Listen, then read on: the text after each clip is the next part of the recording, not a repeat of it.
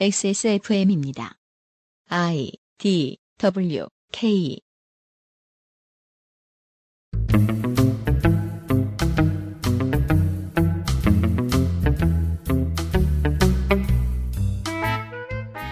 그것은 알기 싫다 특별기획. 2018 국정감사 기록실. 산업통상자원 중소벤처기업위원회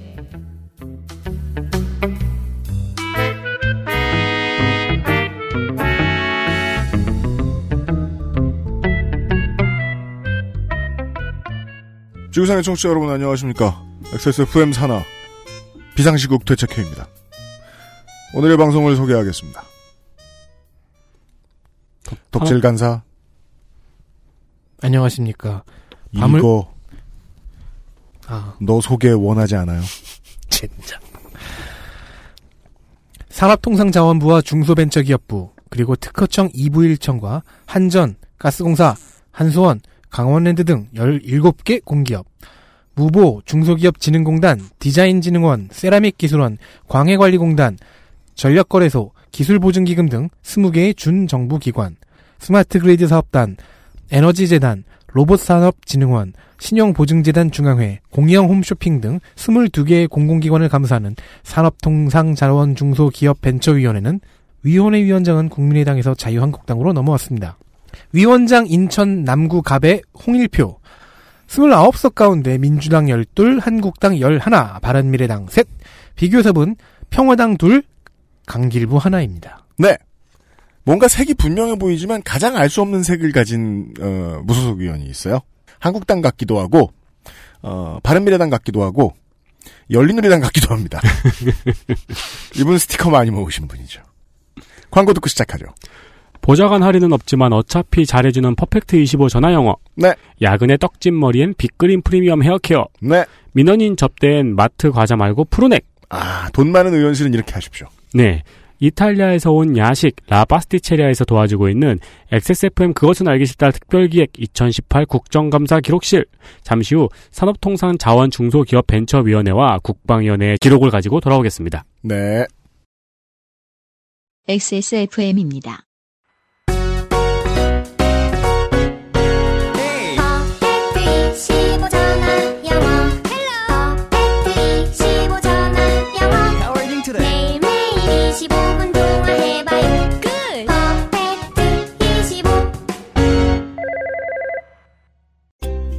잊지 마세요. 두피 역시 피부란 사실. Big Green sulfate free.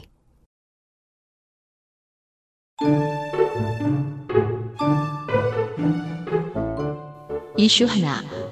편의점 공생의 의지는 있는가? 민주당 서울 노원 우원식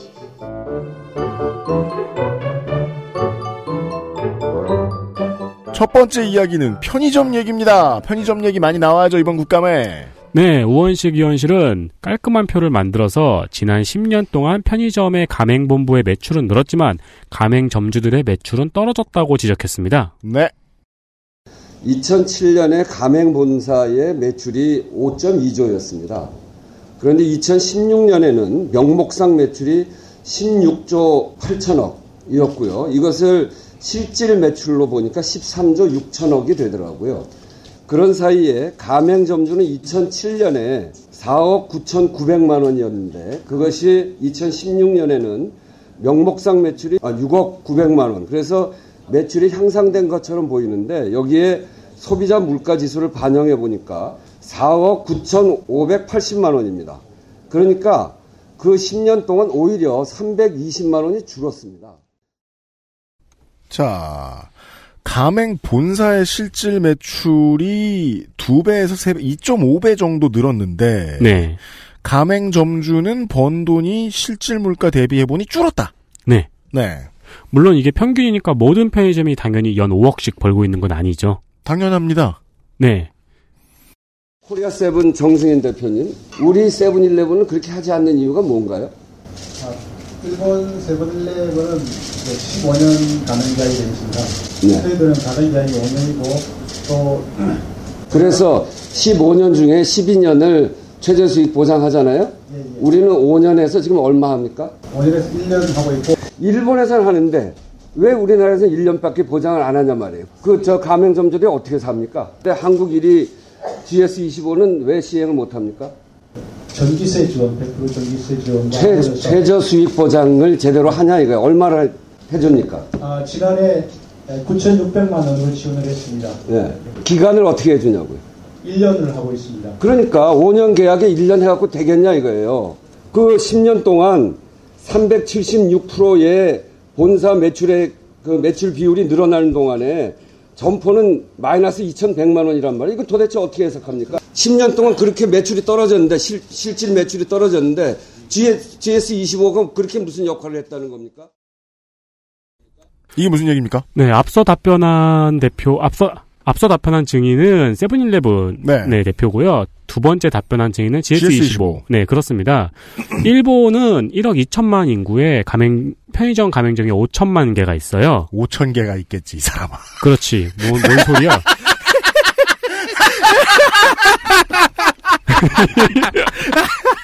인구 두 명이나 지금 편의점이 있다면 정말 편의점 대국이, 편의점 국이죠, 아, 편의점국. 잠깐만, 이거- 일본 국이 아니라. 어. 음, 5만 개네요. 아, 5만 개야. 네. 아, 5만 개. 네. 일본은 1억 2천만 인구에 편의점이 5만여 개 있고, 우리나라는 4천만 인구에 4만 개가 있으니까, 실제로는 거의 한 두 배 많은 거다. 네, 두배 넘게 많은 거다. 우리나라가 훨씬 많죠. 네. 그러면서 일본의 경우는 15년의 계약, 일본은 계약이 15년이에요. 음. 15년의 계약 기간 중에서 12년 동안 최저 수입 보장을 지원하고 있습니다. 아, 거의, 일단 안 망하게 해주는군요. 그렇죠. 창업하면. 네. 근데 우리나라는 5년 계약이에요. 음. 네. 근데 5년 계약 중에서 최저 수입 보장은 1년만 보장하고 있다는 사실을 지적한 겁니다. 내년에 망해야 되는군요. 그것도 못해요. 왜요? 이따가 네. 말씀드릴 테니까. 네, 네. 그리고 이제 이거를 물어보니까 GS25 대표는 어, 전기세 100% 지원했다고 딴소리 하다가 혼난 거죠. 아, 그렇군요. 갑자기 전기세가 왜 튀어나오나 했더니, 우리나라가 인구 대비 두 배 많, 일- 일본보다 두 배 많다는 거는 그 백종원 대표가 나와서 했던 얘기랑 비슷하네요. 음. 인구 대비 점포가 너무 많다. 그렇죠. 네. 네. 최저 수익 보장 하시겠어요? 안 하시겠어요? 다각도로 하겠습니다. 제가 내세우는 건 세 가지 대안입니다. 최저 수익 보장, 희망 폐업, 본인이 희망하면 폐업할 수 있도록 장사하고 싶은 사람이 오죽하면 폐업하겠어요? 폐업하는데도 여러 가지 조건을 붙이고 그 비용을 내야 되기 때문에 폐업을 못해요. 그러다 자살합니다. 네, 우원식 의원은 상기된 목소리로 세 가지 안을 제시했습니다. 최저 수입 보장, 희망 폐업, 그리고 가맹점주 협의회의 교섭권 인정입니다. 네. 희망 폐업. 아마 주변에 혹시 장사는 안 하는데 문은 열어놓은 편의점이나 음. 장사하고 있는 편의점인데 그 편의점 운영하실 분 모집합니다라고 써 있는 거를 보신 분도 계실 거예요. 봤죠. 네. 음. 어, 저는 이게 무슨 일이지 싶었는데 음. 5년 계약을 했어요. 음. 근데 장사가 안 돼서 폐업을 하려고 해요. 음. 이에 대해 발생하는 폐업 위약금이 있습니다. 음. 네, 5년을 태우지 못하고 폐업을 하게 되면은 위약금, 시설 인테리어 사용료, 그리고 본부 지원금을 반환해서 5천만 원에서 1억이 넘는 폐업 비용이 발생합니다. 아, 한국 편의점의 그 수익 구조하고 이런 시스템은 상생하고는 거리가 완전히 멀게 되어 있군요. 그냥 본사 잘 먹고 잘 사는데 집중이 되어 있네요. 그렇습니다. 어, 그래서 편의점이 급격하게 증가했던 게 2015년이에요. 음. 근데 여기서 5년을 더하면 2020년이죠. 그니까요. 2020년에 편의점 폐업 대란이 올 수 있다는 전망도 나온 상태입니다. 그렇겠네요. 네, 이로 네. 인한 편의점주의 자살도 있었고요. 근데 이런 방식으로 하다 보면 결국은 폭탄 돌리기이기 때문에 어 2020년이 되면 편의점 가맹 본사들도 가맹점이 안 나와서 아, 네. 예 본사도 위험할 수 있게 되는 상황. 그렇죠. 네. 어, 장사를 하기 싫은데 장사를 계속 하기 싫은 게 아니죠. 장사를 하면 할수록 손해인데 음. 장사를 계속 해야 되는 현상에 겹친 것이 24시간 영업 강제입니다. 그래서요 새벽에는 그 아르바이트생 안 쓰고 본인이 일하는 사장님들 되게 많아요. 그렇습니다. 네. 현재 가맹사업법 제12조 4에 따르면은 심야 시간대 수익이 나지 않을 경우 영업을 하지 않을 수 있도록 정하고 있습니다. 전- 썩은 법이죠. 점주 맘대로 예. 네 점주가 그럴 수 있는데 가맹본부에서는 본사 지급금을 지급하지 않는 방법으로 심야 영업을 강제하고 있다고 합니다. 근데 그래서 그나마 이 정도 방법까지 물러서 줬기 때문에 이제는 어 지급금을 좀 덜 받거나 안 받아도 좋으니까 우리 밤에는 문 닫을래라고 해서 문을 닫는 편의점들이 이제는 드디어 생겨났는데 불과 한 몇 년 전까지만 하더라도 꿈도 못 꿀 상황이었다는 건 알고 있어요. 네. 또 하나는 가맹점주 협의회가 지난번에 하면서 단체 구성권까지 해봤는데 법으로 보장됐는데 그게 교섭을 할 수가 없어요. 교섭을 할 수 있는 그런 권한들을 우리 우리 정부와 국회가 만들어줘야 됩니다. 이 현재 가맹점 편의점 문제가 이게 무슨 소리냐면은 네. 가맹점주 협의회가 있어요. 음. 그러나 교섭권 인정은 그 우리나라에서 교섭권은 노동자만 가지고 있기 때문에 생기는 맹점인 거예요. 그렇죠. 네. 옛날엔 프랜차이즈가 많이 없었으니까요. 네. 그래서 가맹점주들이 협의회를 만들어서 교섭을 요구해도 가맹점주, 그러니까 가맹 본사가 응하지 않을 시에 제재할 방법이 없습니다. 이것이 화물연대가 대대로 싸움을 잘하는 이유이기도 하거든요. 노동자성이 너무 엄격하죠? 네. 어, 우리 저, 누구야, 저, 저 노동운동 락스타. 아, 그 임종린 지회장 네. 아, 회사 네네. 그 파리바게뜨요. 파리바게뜨. 파리바게뜨의 점주협의회. 자기들의 목소리 따로 못 내고 그냥 저 본사 이익만 자꾸 본의 아니게 대변해주게 되는 그런 상황들 네. 이렇게 설명할 수 있어요. 그리고 이제 미스터 피자 사건에서도 많이 드러났고요. 협의회에 가입한 가맹점에 불이익을 주는 블랙리스트를 운영하기도 합니다. 할 겁니다. 어, 이것도 사실, 그리고 교섭하는 척 하면서 다른 가맹점주 협의회 같은 단체를 만드는 그런 꼼수도 여기서 영원, 여전히 벌어지고 있습니다. 네, 어용 단체는 이제 그 한국의 아, passive skill이죠. 네. 이렇게 대기업을 쿡 찌르면 어용 단체가 툭 튀어나와요. 네. 어, 결국 최저 수입 보장을 하겠냐고 다그쳤고, 네. 어, 다각도로 하겠다는 답변을 이끌었습니다. 그러니까 또 전기요금 같은 소리 하겠다는 거예요. 다각도. 참, 네. 네. 그렇습니다. 우원식 의원이 대표하면서 그, 저, 내부, 저, 의원실에 인력 밖에서 까먹은 줄 알았는데, 을지로위원회 하던 실력이 살아있네요. 네. 네. 다음 봅시다.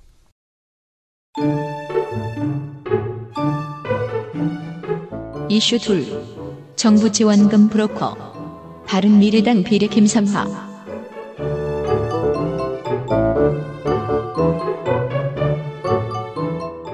김사마 의원이네요. 네, 유피디님이 환장할 소식입니다. 어 그렇죠. 좋아요. 싸.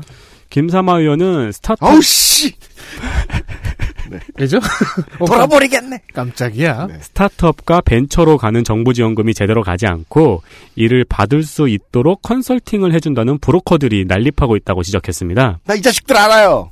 또한 최인호 더불어민주당 의원은 최근 9년 동안 기업 한 곳에 10차례 이상 정책 자금이 중복 지원된 사례가 53개로 조사됐다고 했습니다. 이런 사람들도 알아! 알고 있었단 말이야? 돈 되게 잘 받아. 나는 못 따라가. 못해, 나는 그런 거. 이 지원 규모를 모두 합치면은 2,461억 원에 달한다고 지적했습니다. 과연 그거밖에 안 될까요? 아무튼. 게다가 이 기업들의 평균 부채율이 290.5%로 엄청 높은데 왜냐면 시작부터 나라 돈 갖고 했거든. 자립한 적 없어. 영업이익은 다르지 않다고 지적했습니다. 그렇지. 영업이익이 급해? 그, 저, 브로커한테 저, 문서라도 하나 더 만들어가지고, 컨지랑 같은 데서, 저, 저, 아유, 아이고, 승질나. 역시 설명해주세요. 환, 장을 하고 있군요. 제가 환장 중이니까, 네. 예, 저 정회하지 않겠습니다. 덕질 간사가 설명해 주세요. 네, 그 10회 이상 중복 지원을 받는 회사들의 부채 비율을 지금 20, 290.5%라고 말, 말씀하셨는데 다른 중소 제조 기업의 평균 부채 비율보다 두 배가 약간 안 되는 거예요. 거의 두 배 정도가 되는 겁니다. 음. 말이 안 되지. 하긴 뭐 이렇게 쉽게 돈을 가져가는데 네. 예. 음. 그리고 이런 중복 지원을 받을 수 있게 해주는 정책자금 브로커 음. 어, 최인호 의원실은 검색을 통해 브로커 사이트로 의심되는 사이트를 148개 이상 찾았다고 주장을 했습니다. 찾기 쉽다는 얘기죠. 은근히. 정부 지원 넷, 막 이런 거. 그러면 찾기가 쉽다면 누가 또 찾을 수 있을까요? 윤세민입니다. 네, 환장하는 소식을 전해드렸으니까 이번엔 꿀팁입니다. 정책자금 브로커, 그 꿀팁 알려주시기 전에, 그 정책자금 브로커라는 건 저는 최근에 알았고, 네. 그 전에는 그냥 이런 거예요. 그, 제 입장은 이렇거든요. 아니, 정책자금을 언제 신청해요? 몇 군데를 뛰어다니고, 문서를 몇 개를 쓰고, 몇 번을 까이고, 네. 난리 난리를 쳐야 돼요. 그 사이에 내 영업하기도 바빠. 난 장사하기도 바쁘다고. 네. 그럼 시장을 만들어서 시장에서 열심히 일하는데 거기 돈 버는 것도 바빠 죽겠는데 왜 정부 가가지고 꽁돈 받으려고 그러느냐. 그러면서 그냥 안 하게 돼요. 저 같은 사장들은. 네. 근데 사실 정부는 이 돈을 책정했을 때 꽁돈이 아니거든. 네. 당연히 벤처업체한테 지원을 해줘야 되는 돈이라고 설정을 해놨는데 이거가 수익의 대부분이고 이거 수익을 내는 것에 전문가들인 벤처기업들이 너무 많다는 거예요. 그런 사람들은 시장에서 살아남을 능력은 또 없는 경우가 많아. 그럼 브로커는 어서 구할까요? 뭐 알면 했지. 김삼화 의원이 외주 인력 사이트인 크몽을 언급했습니다. 크몽. 저도 옛날에 이런 곳에서 PPT 만들어주는 일을 잠깐 한 적이 있었거든요. 윤세민이 가보지 않은 곳은 존재하지 않는 곳입니다. 직업이 없거나 아, 거기에. 지구 바깥이죠.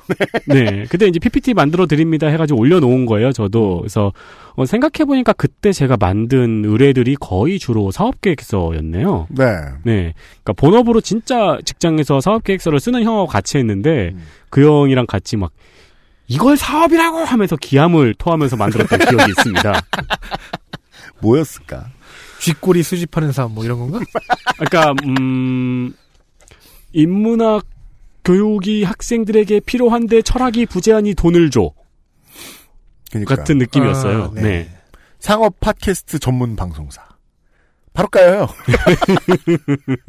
한국에 몇 개 있나요? 지금? 두세 개? 어, 그러니까 내가 사업 계획서를 안 써본 거예요. 반가워서 간만에 접속해 봤습니다. 들어가서 정부 지원으로 검색해 봅니다. 엄청나게 많이 뜹니다. 그렇군요. 음. 네. 관련 카테고리는 창업, 사업계획, 사업계획서, 제안서. 그 어른들이 이런 얘기를 할 때마다 제가 너무 궁금했단 말이에요. 사업은 네 돈으로 하는 거 아니라는 거야. 무슨 소리야? 이 회사는 시작할 때부터 내 돈 아닌 게 없는데. 내 돈 아닌 건 빚인데. 그 남의 돈, 그러니까 내돈 아닌 빚이잖아. 남의 돈으로 사업을 어떻게 해? 라고 생각했는데, 그 보통 그런 건가 봐. 어, 너무 많이 뜹니다. 가격은 5천원에서 10만원, 99만원 다양합니다. 아, 그리고 남의 돈도 진짜로 엔젤을 물어서, 네. 엔젤이 잘해서, 자기의 가치를 봐줘서 하는 거면, 그건 맞는 거잖아요. 네. 그 투자 받은 것만큼의 리스크도 줘야 되고. 네. 정부 지원금은 종종 이런 리스크를 지지 않습니다. 그렇습니다. 예. 어, 가격이 다양한데요. 싼 거는 미끼일 수도 있습니다. 지금 잘 들어놔요. 어, 왜냐면 이 업체, 돼, 어차피. 이 업체에서 수수료를 받아가거든요. 네. 그래서 업체 연결로는 한 5천 원 받고 음. 실제 금액은 따로 받기도 합니다. 아. 네. 수수료의 수수료군요. 그러니까 퍼센테이지로 가져가니까요. 음. 네. 어, 썸네일들을 보니까 아예 그 정부 부처 마크인 태극 마크 있죠. 네. 최순실 작. 네, 네. 네. 그걸 아. 아. 예 달아놨습니다. 아, 모든 정부 부처에 아직까지 다 볼 수 있는 그거? 네, 네. 그걸 달아놓기도 하고 눈에 띄는 거 하나를 클릭해 봤습니다. 네. 기업의 정부 지원금을 많이 받는 방법.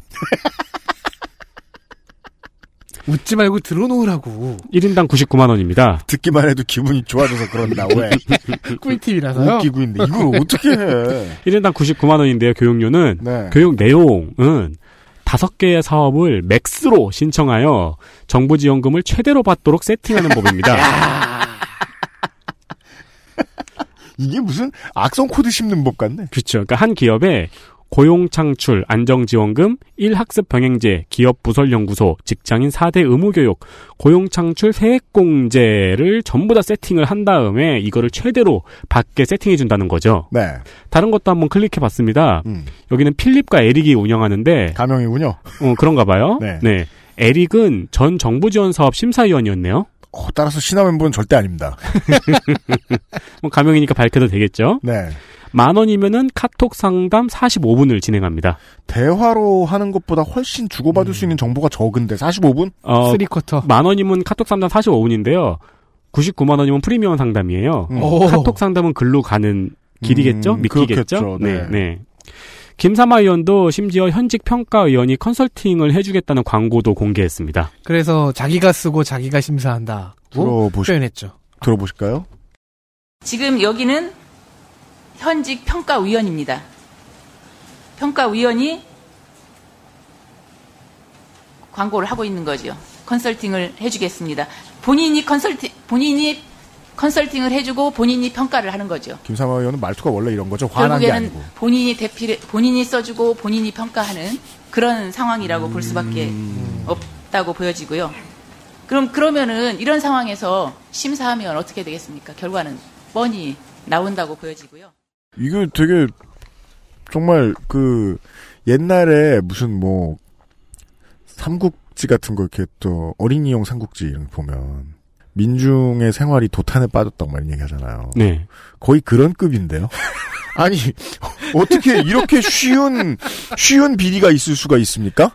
그러니까 지원을 심사해주는 사람이 내가 심사해주는 사람이니까 학원비를 받고 심사받는 법을 가르쳐주겠다니. 이게 근데 크몽이 지금 대표적으로 언급이 됐는데 네. 크몽은 사실 이, 사실 이 컨설팅을 해주는 사람 중에서 가장 홍보할 구석이 없는 사람들이 올리는 데고요. 네. 아. 최인호 의원이 의원실이 찾았다는 148개의 사이트들이 크몽 외 밖에 있는 음. 다른 창구들을 각 만들 수 있는 사람들이겠죠. 네. 좀더 하드코어한. 그렇죠. 내부로 충분히 영업력을 갖고 있는 사람들은 크몽이 안 올리고 더 대규모로 하겠죠. 제가 이제 그, 제 옛날 전문 분야를 생각을 해보면, 음대의 교수 새끼가, 그 실용음악과나 이런 네. 데의 교수 새끼가 곧 학원장 새끼. 음, 네. 음. 여가지고, 내가 학원에서 가르친 아이들을 자기네 학교에서 합격시켜 주는데, 거기에 조건을 부모님하고 조용히 내, 내걸어서 이제 쇼붙이는, 네. 이런 경우를 곧잘 봤어요. 네. 그저 같은 이제 그 음악하는 동종업계 사람들한테는 자랑합니다. 제가 짐작하기로는 피감 기관 중에서 사실 이런 일이 가장 많이 일어나는 것은 콘진원일 거예요. 당연합니다. 네, 거기는 대학 교수가 심사위원인데 본인 강의를 추천해가지고 지원을 받는 그런 일이 굉장히 많이 있습니다. 컨진원도는 눈먼 돈이다. 먼저 컨진원도는 예, 먼저 본 놈이 임자. 네. 가- 옛날엔 국방부 돈도 그렇게 얘기했는데. 거기서 파생된 말이요. 네. 그 네. 라임이요.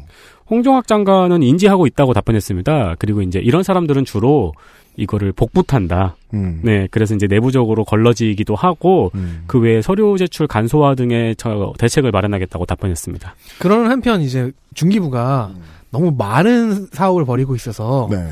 좀 애로사항은 있다라는 그- 검찰도 좀 피웠어요. 홍종학 중기벤처 장관이 작년 가을쯤에 들어왔고 중기벤처부의 업무 특성상 아직도 다 파악 못했을 가능성도 있고요. 네. 너무 많으니까. 예. 그래서 인지하고 있다는 말은 뭐 혼나려고 하는 말이 아니라, 그러니까 분위기 모르- 모르고 한 말이 아니라 솔직하게 한 말 같아요. 근데 네, 서류 간소화 하나만 가져는 안 될 텐데요. 네. 네. 면접이라든가 현장 시찰 정도가 추가될 수 있을 텐데 그러면 또 비용이 늘어나고 지원이 그러니까요. 감소하겠죠. 그러니까 장관이 이게 뭐냐 이런 말 하고 싶은 게 아니라 해결하기 너무 어려운 일인 것 같긴 해요. 네. 일단 평가위원 전수조사는 시작할 예정인 것 같습니다. 네. 그걸 털면 먼지가 거대하게 나올 사람들이 꽤 있겠네요. 네. 네. 아, 마지막 이슈입니다.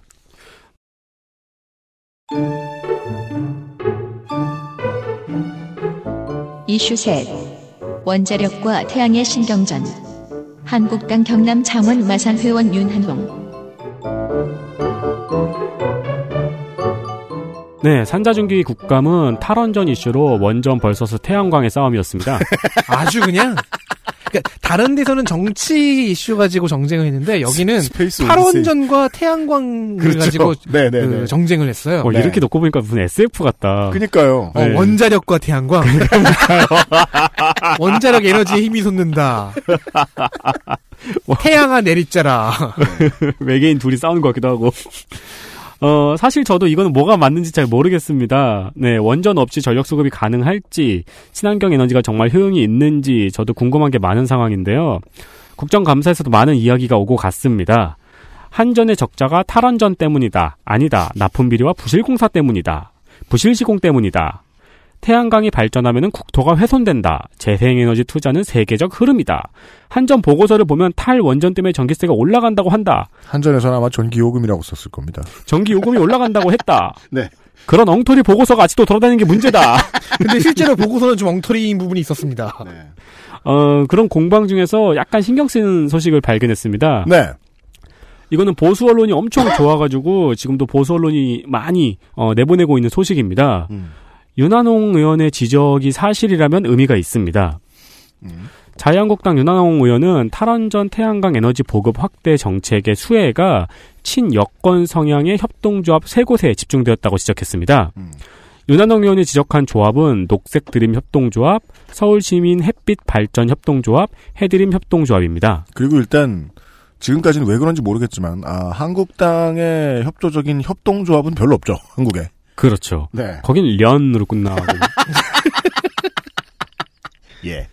어, 이 세 곳은 최근 5년간 미니 태양광 설치 사업 보급 대수의 51.6%를 설치했습니다. 음. 그리고 전체 지원금의 50%를 이 세 곳의 협동조합이 수령했습니다. 음. 이 조합들의 이사장은 열린우리당 청년위원장 소속이었던 허인혜 이사장, 그리고 민주화운동 기념사업회에서 활동했던 박승옥 등기이사, 한겨레 둘의 공제조합 사무국장이었던 박승록 이사장입니다. 네. 2016년에는 6개 업체 중에서 3개 조합이 총 보조금의 62.4%를 가져왔어요. 올해 6월 말에는 15개 업체 중에서 3개 조합이 42.1%를 가져갔습니다. 그러니까 쏠림이 더욱 심해졌다는 거죠. 그렇군요. 네. 어, 다만 저는 여기서 특이한 증인을 출석을 했거든요. 네. 그건 조금 이따가 설명을 드리겠습니다. 알겠습니다. 그렇다면 광고를 듣고 바로 그 얘기부터 할 수 있을 것 같네요. XSFM입니다. 맛있다 소리까지 맛있다. 색상까지. 향기까지 식감까지. 포장만 뜯으면 과일 그 이상의 맛 오감 만족 과일 스낵 푸르넥 낯설은 만큼의 기대감. 이탈리아에서 온 케이크 라 파스티체리아. Maestro pasticcere, la pasticceria.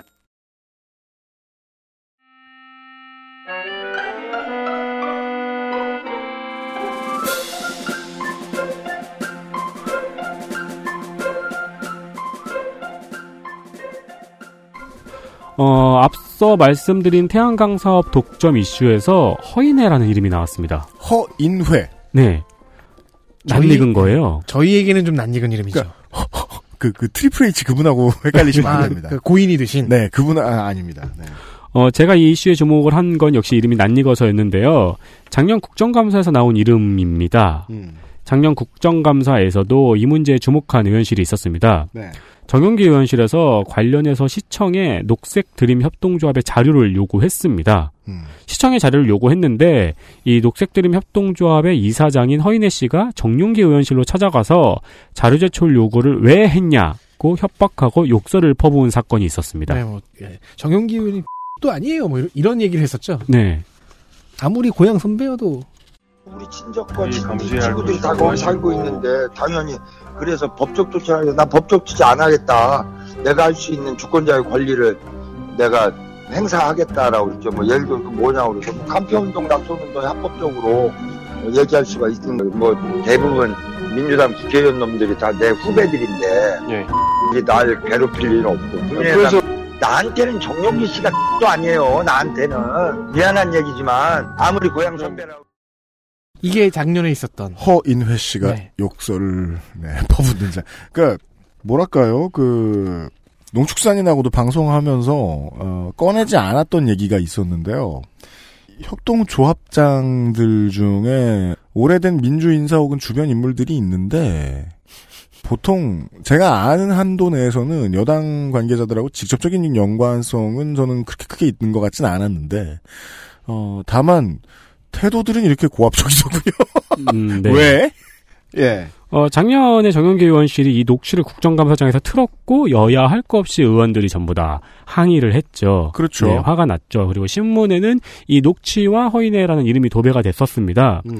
박원순 시장도 작년에 지원 자체는 적법하게 이루어졌으나 그 이사장의 행동은 이해가 되지 않는 잘못된 행동이라고 답변을 한 바 있습니다. 네. 근데 이번에 똑같은 문제로 지적이 된 거죠. 음. 이번 국감에서는 증인으로 성실하게 출석을 했습니다. 음. 그리고 겸손하게 답변을 했습니다. 겸손 버전을 들어볼까요?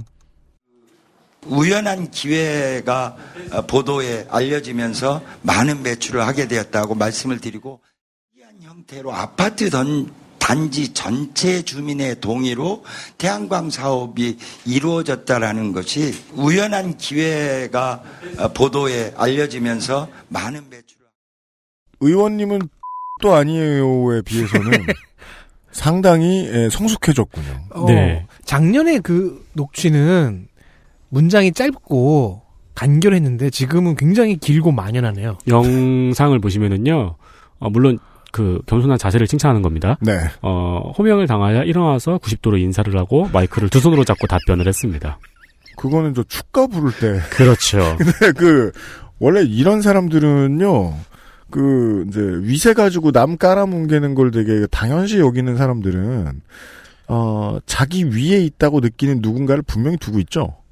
네. 혼났나 봐요. 네. 그쵸. 네. 네. 자세할 수는 없어요. 작년에 굉장히 큰 뉴스였어요. 네. 음. 조배수 의원 얘기입니다. 다음은. 장면 하나. 한 전 사장의 전기 요금은 평화당 전북 익산의 조배수.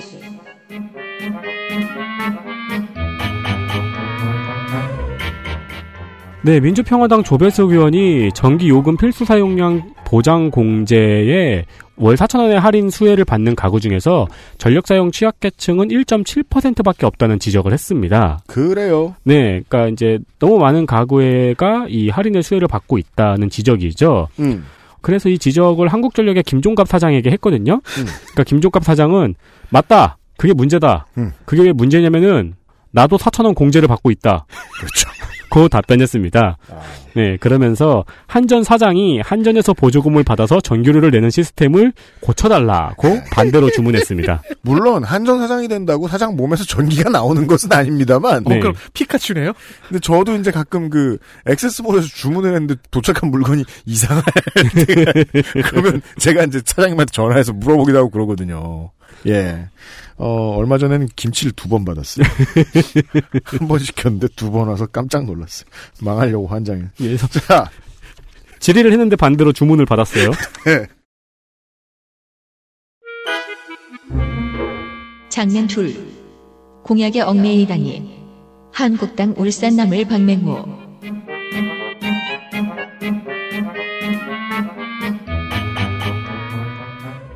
지난 7회 지선 대선에서 저희가 호남 쪽 지역을 다룰 때 네. 한전공대 유치 얘기가 나온 적 있죠? 살짝. 네, 에너지 전문 인재 양성이 목적이라고 하- 했어요. 음. 자유한국당은 이 한전공대 설립에 대해 극렬 반대하고 있습니다. 그래요. 박맹우 의원이 16일 감사에서 정리한 반대 근거는 이렇습니다. 음. 하나, 교육은 한전이라는 회사의 기본 목적에 부합하지 않는다. 음. 둘, 이미 한전은 탈원전 정책으로 부실화됐는데, 아까 윤세민이 잠깐 언급했죠. 등록금 면제 등의 파격적 조건을 건 학교를 설립하는 것은 한전을 완전히 망칠 것이다. 돈이 많이 들어갈 것이다. 부담될 네. 거다. 셋, 이미 권역별로 과학 특성화 대학이 다섯 곳이나 있다. 음. 이렇게 번듯하게 반대 의견을 피력을 했어요. 아니 뭐 근거는 뭐 이게 자유한국당식의 번듯함이긴 한데요. 네. 그러니까 그 드는 돈과 가지고 있는 돈의 차이를 계산하지 않고 돈을 쓰다니 그렇게 그렇죠. 얘기해 버리는 여튼간에 어쨌든 근거가 있는 반대 의견을 잘 피력한 후에 한전을 구, 구출하고자 하는 판산에서 구출하고 싶은 그 일념으로 흥분한 박맹우 의원은 이렇게 일갈했습니다. 나는 단연코 이 계획은 철회돼야 된다 생각합니다. 알고 봤더니 대통령 공약이라고 합니다. 공약은 무슨 하늘 법칙입니까? 절대적 진리입니까? 대통령 공약은 반드시 지켜야 된다 그런 도구만에서 벗어나야 됩니다. 공약은 하나의 비전 내지 의지의 표명인 것이지 상황에 따라서 바꿀 수도 있는 것 아닙니까? 공약이라는 이름으로 역사에 죄를 지으면 안 됩니다. 아 엄행부의 제자죠. 이제 우리는 지난 두 대통령이 자신들의 여러 공약을 쉽게 무시해버린 이유를 알게 되었습니다. 하늘의 법칙이 아니고 하늘의 법칙도 절대적 진리야. 아니고 네. 때로는 공약을 지키면 역사에 죄를 짓는 것이기 때문이었습니다. 그렇답니다. 좋네요, 박명우 의원. 네. 다 박맹우 의원 덕입니다. 요즘은 거의 일주일에 한 번 간격으로 표를 깎아먹는 소리들을 이, 이 정당의 의원들이 해주고 있는데, 네. 국감 때는 조용히 넘어가나 했어요. 공약을 지켜서야 쓰겠느냐. 아니 그냥 공약 설정 때 근거가 충분하지 않았다라고 아무 말을 해도 이거보다 나았을 텐데. 지키면 안 돼! 공약을 지키다니! 역사에 죄를 짓고 있어! 네. 멋져요. 끝으로. 한 명 더 있습니다. 장문 셋. 경험. 한국당 충북 충주 이종배.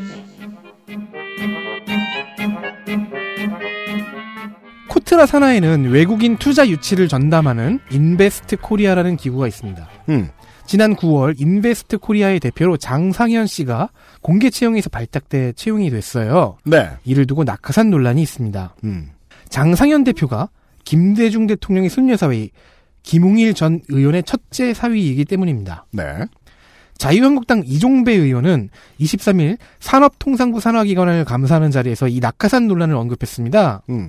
당시 이 공개 채용에 함께 지원한 후보자 중에는 대기업 임원 출신, 스위스 연방은행 임원 출신, 글로벌 기업이 한국 지사장 출신 등에 같이 있었는데 네. 이들을 다 제치고 차장급이었던 장상현 씨가 발탁된 것이 크게 의심스럽다는 겁니다. 음. 이종배 의원은 권평호 코트라 사장에게 김대중 대통령의 손녀 사위라는 점이 임명 이 그 이 임명에 영향을 미쳤는지 안 미쳤는지를 추궁하다가 이런 말을 했습니다. 이번엔 무슨 소리를 했을까요? 우리도 많이 과거에 해봤어요. 했기 때문에 아는 거예요.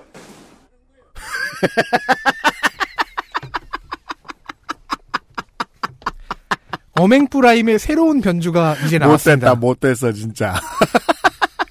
이제 이거 우리 누구한테 못됐냐? 어맹부한테 참 못됐네요.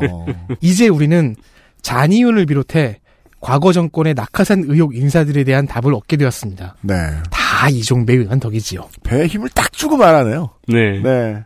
그러니까 어 자포자기 한 거죠 어느 정도. 진짜 정, 정말 저도 그 걱정이 안 될 수가 없는 게요. 다음 선거가 없는 것처럼 행동하는 언행을 일삼는 한국당 의원들이 너무 많아요. 어, 힘내시길 바랍니다. 어, 산통자 위에 엘리트 플레이어들을 선정하겠습니다. 엘리트 플레이어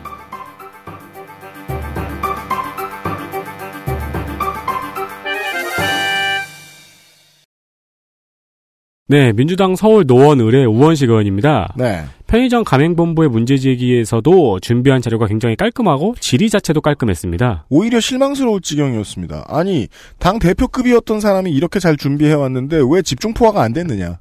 네. 예. 어, 그리고 유튜브 채널 우원식 테레비를 운영하고 있는데요. 가장 좋은 것은 그 동영상에 전부 자막을 달았다는 겁니다. 네. 그래서 조사하기가 아주 편했습니다. 아, 네. 의원실에서 고생하는 분이 계실 거예요. 네. 네. 수고 많, 수고 많으셨습니다. 방금 말한 그 편의점 가맹본부에 대한 문제 제기에서 이제 대표들을 압박했던 솜씨는 자유한국당 곽대원 의원에게 또 감탄을 사기도 했습니다. 그래요? 질의가 다 끝나고 음. 잘했어요.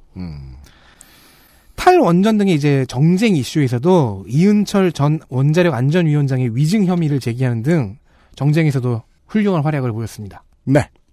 바른미래당 비례대표 김삼아 의원도 선정하겠, 선정했습니다. 네, 많이 나왔으니까요. 네, 전문성과 밸런스가 잘 조화가 되어 있었고요. 음. 다룬 의제들을 보면은 산업단지 청년 근로자 교통비 지원제도 점검, 음. 스타트업 지원 정책이 다뤘죠. 네. 빈곤층을 위한 에너지 바우처 제도 다루면서 어, 굉장히 독보적인 디테일을 보여주었습니다. 네. 말투가 다소 어눌하긴 했는데요. 여러분도 확인하셨습니다. 그게 화가 나서 말을 못 잇는 게 아니라 원래 말투다. 네, 정부지원금 브로커, 전기세 취약계층 지원, 에너지 복지 사업 관련한 디테일한 지적, 에너지 소외계층에 대한 통계 등 생활 밀착형 꼼꼼한 질의가 돋보였습니다. 그렇군요. 네, 그리고 민주당 경기 파주 의뢰 박정 의원입니다. 원전 가지고 정쟁도 많았고 피감 기관에 대한 지적도 많았던 에너지 관련 국정감사에서 박정 의원은 주로 대안과 정책 제시 위주의 국감을 진행했습니다. 네. 어, 내용이 지루해서 제가 선정하진 않았어요. 음. 그러나 대안 제시를 적극적으로 하는 모습은 바람직했습니다. 네. 다만 대안의 현실성은 다소 구체적이지 못한 면이 있었습니다. 네.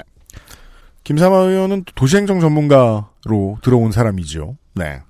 민주당 대전 서구 의뢰 박범계 의원입니다. 이리로 왔군요. 네.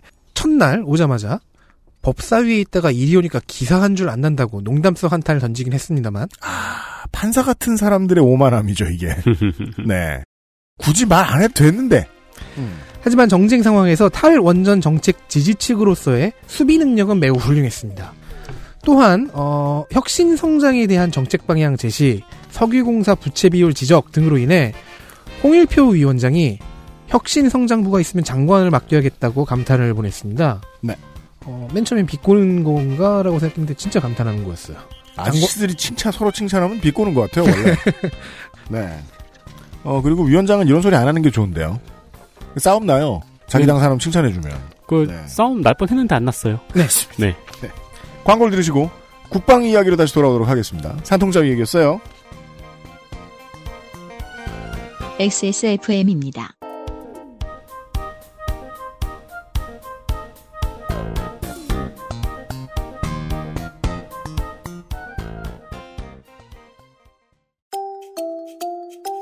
두피도 피부니까. 클렌징으로 세안하고 스킨, 로션, 영양크림까지. 얼굴에 놓치기 싫은 피부관리. 같은 피부인 두피는 잊고 계셨나요? 짜증나고 힘든 일상으로 지친 두피와 모발을 새로워진 빅그린 투쓰리 프리미엄 샴푸에 맡겨주세요. 소중한 내 두피와 모발의 변화. 잊지 마세요. 두피 역시 내 소중한 피부란 사실. 두피도 피부니까. 빅그린 투쓰리 프리미엄 daily scalp 샴푸.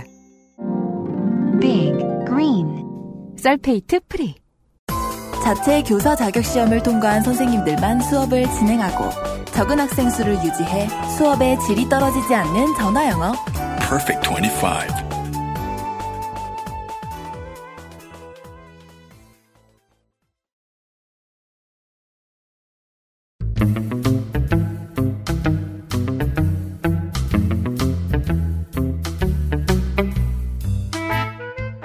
그것은 알기 싫다 특별 기획 2018 국정감사 기록실 국방위원회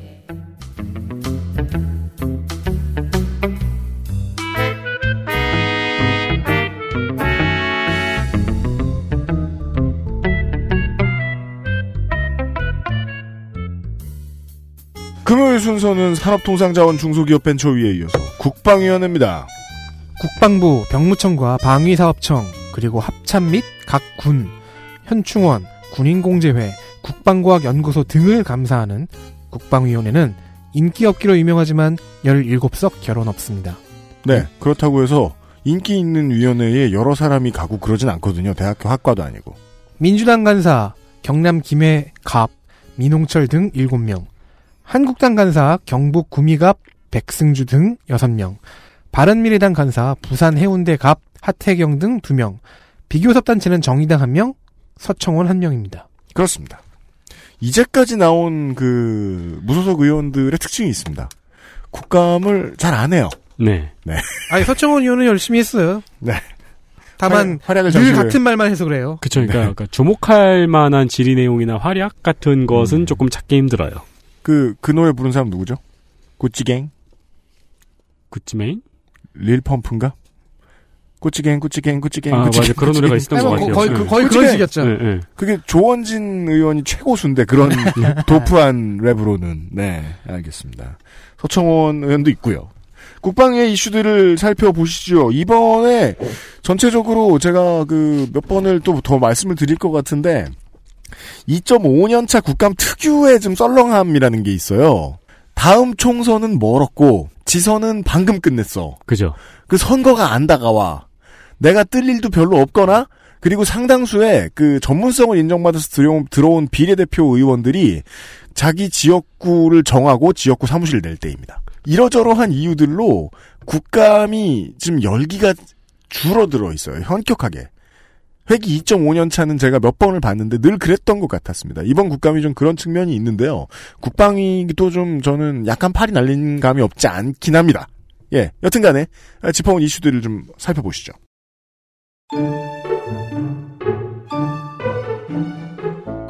이슈 하나 한미연합사의 미래 바른미래당 비례 김중노 정의당 비례 김종대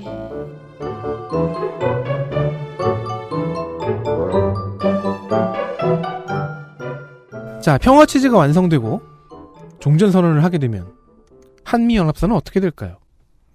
있을 거려? 일단 북한이 주한미군의 잔류에 대해 크게 신경 쓰지 않는 않겠다고 했으니까 일단 연합사는 존속하겠죠. 네, 어찌 보면 이게 핵을 폐, 폐기하는 것보다 훨씬 더 중요한 문제였습니다. 북한이 이거 싫어요라고 한마디만 하면 아무것도 시작할 수 없, 없었거든요. 그래서 북한은 뭐 미군 머물러도 된다. 네. 지금까지와 같이 미국이 전시작전 통제권을 갖고 주도하는 형태를 유지하게 될까요?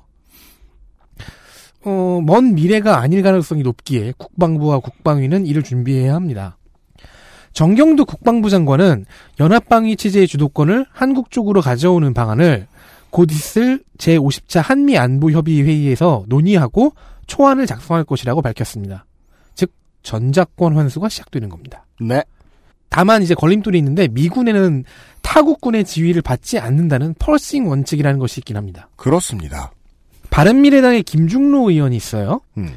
장성 출신으로 어, 좌우 진영 논리의 시각에서 보면 보면 어, 매우 특이한 정견을 갖고 있는 사람입니다. 20대 국회에서 지금 어, 민주당의 민홍철 의원이 있긴 있는데 그 양반은 그 법무장교 출신이라서 네. 네. 장군 출신이긴 한데 어, 실제로 사단장 지나가고 이런 장군 출신은 지금 20대 중에 유일합니다.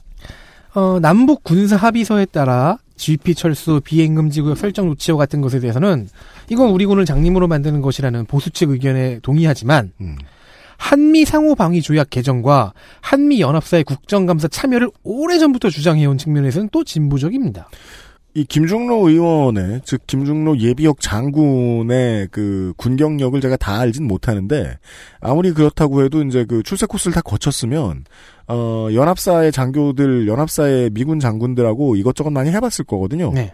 다들 울분은 쌓여 있습니다. 말을 음, 못해서 그렇지. 네. 어, 이런 진보적인 것 때문인지 정의당의 김종대 의원과 함께 국방부의 계획을 가장 반겼습니다. 그러니까 이 질의 내용만 딱 보고 이제 덕진이 그 정리한 것만 딱 보면은 어, 국방은 철저해야 된다. 정치권은 쫄면 안 된다. 원칙주의자로 보이죠? 네. 자, 한미 연합사의 주도권이 한국 쪽으로 오면요.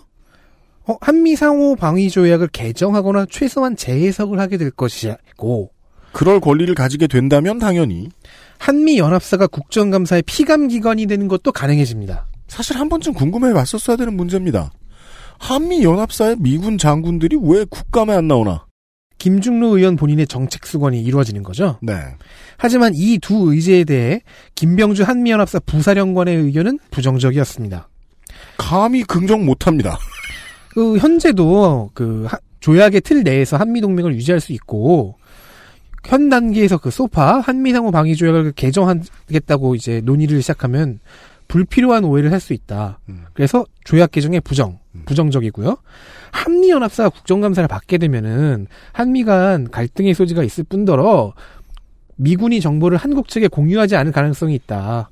그래서 피감 기관화에 부정적입니다. 이건 전형 아주 아주 소극적인 태도죠.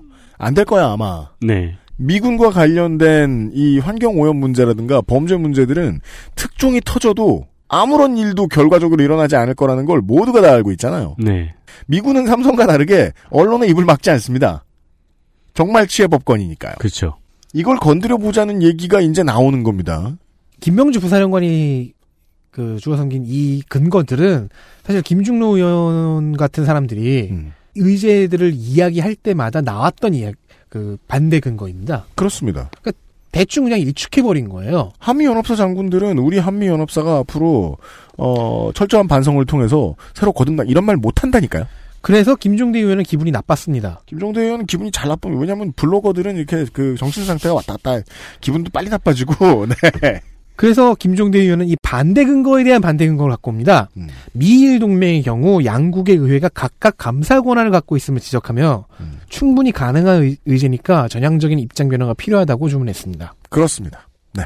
첫 번째로 배치하길 잘했네요. 가장 중요한 의제였던 것 같습니다. 네. 이번 국방위 국감에서요. 그 다음 이야기가 뜨긴 훨씬 더 크게 떴어요.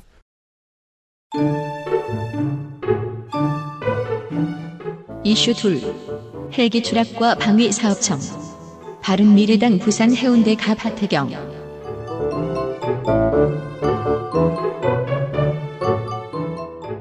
네, 작년 국정감사에서 한국형 헬리콥터 수리온에 문제가 있다는 지적이 나왔고 저희 방송에서도 전해드렸습니다. 네, 올 4월에 또 사고가 있었고요. 네, 이 수리온을 해병대 운영 헬리콥터로 개, 헬리콥터로 개발한 게 마리논이거든요. 네, 근데 지난 7월 17일 날 사고가 있었죠. 네. 포항에서 해병대 제1사단 소속의 MUH-1 마리논 헬기가 시험 비행을 하다가 추락을 했습니다. 그렇습니다. 이 사고로 조종사 2명을 포함해 5명의 해병대원들이 사망하고 1명이 중상을 입었습니다. 6명이 타고 있었다는 얘기죠. 언론은 이를 포항 해병대 헬기 추락 사- 사고로 부릅니다. 어, 추락 원인은 조사를 해보니까 헬기의 로터가 부러진 때문이었는데 조사를 더 해보니 main rotor shaft가 불량품이었습니다. 네. 이 rotor mast를 제조한 업체는 프랑스의 오베르 듀발이라는 회사인데요. 열 처리 공정을 좀 다르게 했어요. 실수로. 그래서 강도가 굉장히 약해진 겁니다. 실수는 아닐 것 같아요. 아, 실수였다고 주장을 해요. 그래서 담당 직원은 이게 실수였다고 음. 제작 일지에도 적었대요. 그래서 상부에 전달을 했죠. 회사 상부에. 근데 오베르 듀발사는 불량품이 나왔잖아요. 이걸 폐기하지 않고 보완 작업만 좀 한 후에 어, 에어버스 헬리콥터라는 회사에 납품을 했습니다. 그리고 에어버스 헬리콥터는 납품받은 부품의 불량 여부를 찾아내지 못한 채 품질 보증서를 첨부해 한국에 판 겁니다. 그리고 한국에서는 이 불량 부품으로 수리온과 마리논 헬기를 생산했고 사고로 이어졌습니다. 네, 그 사고는 여러분들도 기억을 많이 하실 겁니다. 이후에 기체 결함에 대한 발표가 늦어지고 어, 그 당시까지도 말실수를 많이 하던 송영무 국방장관이 말실수를 또 했죠. 게다가 유족이 청와대 비서관의 조문을 거부하는 등의 무리들이 있었습니다. 네. 안녕하십니까. 저는 어, 포항 해병대 마리논 헬기 추락, 추락 사고로 사망한 박재우 상병의 고모 박영미입니다. 어, 오전에 어, 저는 어, 언론사와 국방위원회에 어, 제 바, 오빠인 박재우 상병이 아버지를 대신하여서 공개 서한을 발송했습니다. 저희는 성실하게 살아서 아들을 해병대에 자원 입대시키고 그리고 이렇게 불에 타서 형체를 알아볼 수도 없는 시신이 되어 돌아온 아들을 맞았습니다. 그 슬픔을 어떻게 말로 표현할 수가 없습니다. 중간 조사 발표에서 헬기의 핵심 부품인 로터 마스트에 균열이 있음이 밝혀졌습니다. 그 이 기체가요. 사고 난 기체가 2호기였는데 오래전부터 이 부대 내에서 진동이 너무 심해서 언젠간 사고 날 거라고 예상하고 있었다고 합니다. 네. 사고 직후의 인터뷰에서 사고가 났다는 소리를 듣자마자 네. 2호기인 걸 알았다.는 네. 인터뷰가 있었죠. 그러니까 그 진술은 군이 조사하지 않았어도 언론사에서 이미 다 확보한 수준이었다는 얘기입니다. 네. 그러니까 외국의 유통 단계에서 잡아내지 못한 것은 그렇다고 쳐요. 하지만 구- 국내에서만 최소 두 단계 방위사업청과 국방기술 품질원 또한 이를 잡아내지 못한 겁니다. 그렇죠. 마침 15일 국정감사에는 두 기관 모두 피감 기관이었기 때문에 하태경 의원은 처음부터 차근차근 질의를 해나갔습니다. 네. 네, 15일 국정감사에서 하태경 의원은 사고 당시 헬기가 진동수 헬기의 진동 수치라는 게 있는데 이 진동 수치가 기존보다 높았기 때문에 헬기가 뜨면 안 된다고 지적했습니다. 그리고 이에 대해서 관계 부처들은 제대로 답변하지 못했습니다. 솔직히 제대로 답변 못하는 게요. 하태경 의원이 잘 짚었다 이게 문제가 아니라 준비를 안 했다는 게 그렇습니다. 예. 6개월 지난 사고인데요. 또 유옥상 헬기 사업 단장과 왕정홍 방위사업청장에게 마리논의 탑승 인원이 몇 명이냐고 물었습니다. 그러자 두 증인이 똑같이 그것은 소유군의 자체 규정에 따른 것이라고 답변했습니다. 자체 규정 공부했었어야지. 그리고 자체 규정과 별개로 마리논의 스펙에 대해서 물어본 거죠. 음. 규정이 아니고. 음. 이에 대해 하태경 의원이 차를 만들어 팔아도 안전 문제는 차를 만든 회사에게도 있는 것이라고 추궁했습니다. 음. 그러나 답변은 여전히 탑승 인원 통제는 소유군에서 자체 판단을 하는 것이라고 답했습니다. 그니까요. 대박 철밥통들인가 봐요. 그 이 탑승 인원 통제가 은근히 중요했는데요. 음. 각 군에서 자체 판단을 한다고 했잖아요. 한국군의 경우에는 미군의 경우에는 음. 시험 비행의 경우 두 명이 기본입니다. 조종사 두 명. 음. 그리고 최대가 세 명인데요. 정말 필요할 경우라는 식으로 이렇게 단서가 달린 상태로 정비사가 한 명이 더 타서 최대 세 명인 겁니다. 이러면 시험 비행하다가 사고가 나도 죽는 사람은 세 명으로 주는 거죠.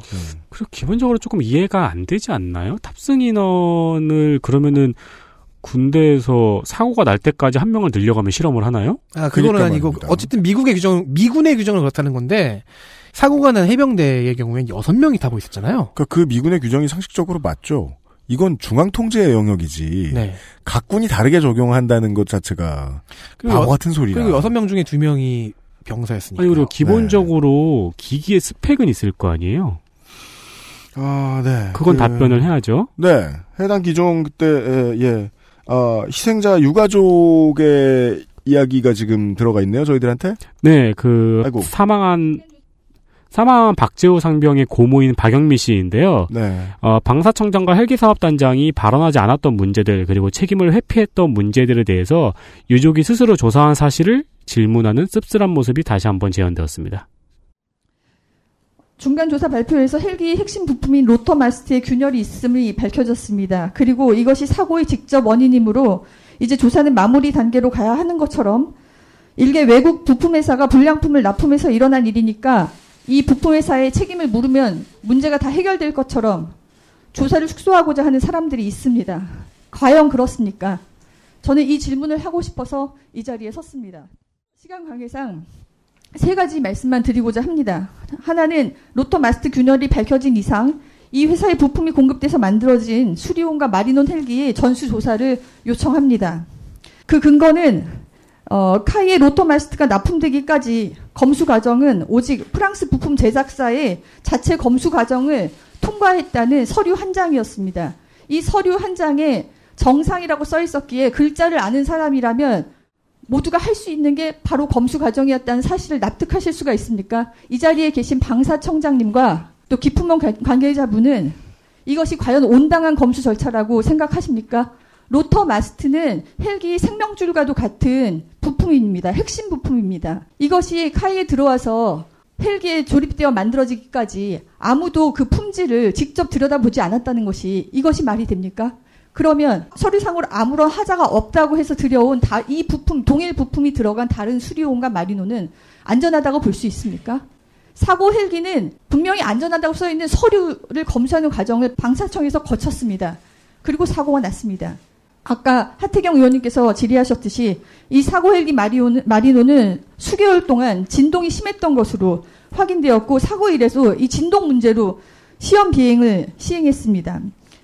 카이 정비팀이 와서 6월 한 달 동안 7월 17일까지 무려 9차례에 걸친 정비를 했는데 그 정비 내용은 추와 축거리를 조정하는 단순 조정에 불과했습니다.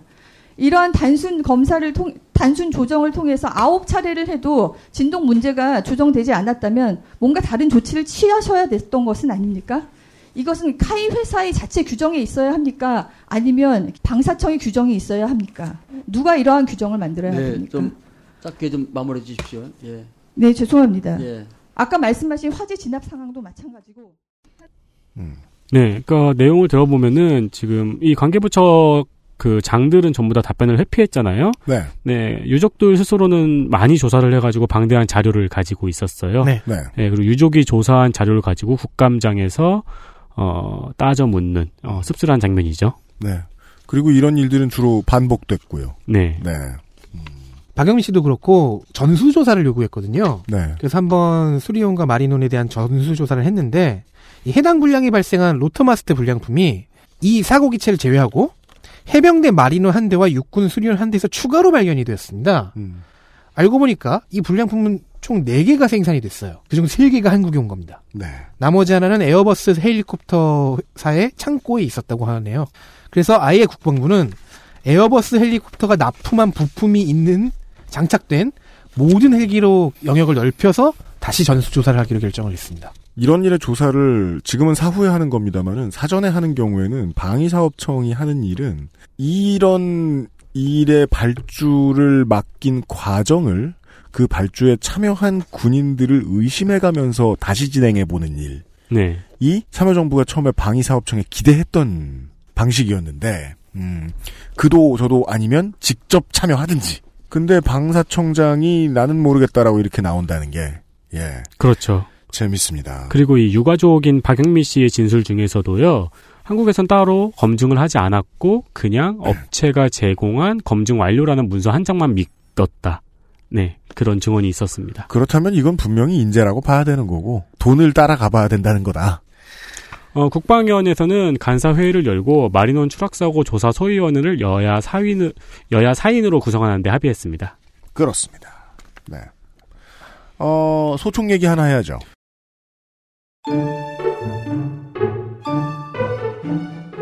이슈 셋. 영원히 고통받는 K11. 민주당 서울 동작 갑 김병기.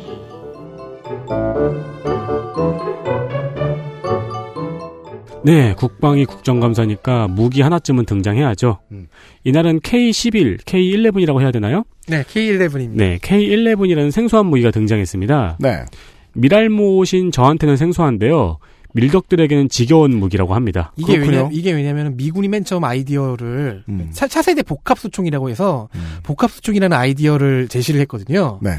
그거를 미국은 이 아이디어를 실현시킬 다른 방법들까지도 이제 고려를 해가면서 천천히 뭐 실패도 하고 실패 또 하고 하면서 천천히 가는데 다른 나라들은 약간 목숨을 거는 게 있어요. 음, 맞습니다. 실질적으로 미군은 이 복합은 포기했어요. 네. 문제가 너무 많이 발생해서. 그런데 일반적으로 K11이라고 이야기를 하면 뒤에 따라오는 단어가 복합 소총이잖아요. 네.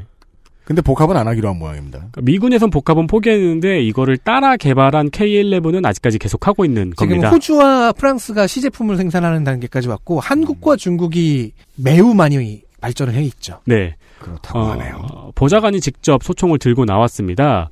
사연이 굉장히 긴 무기입니다.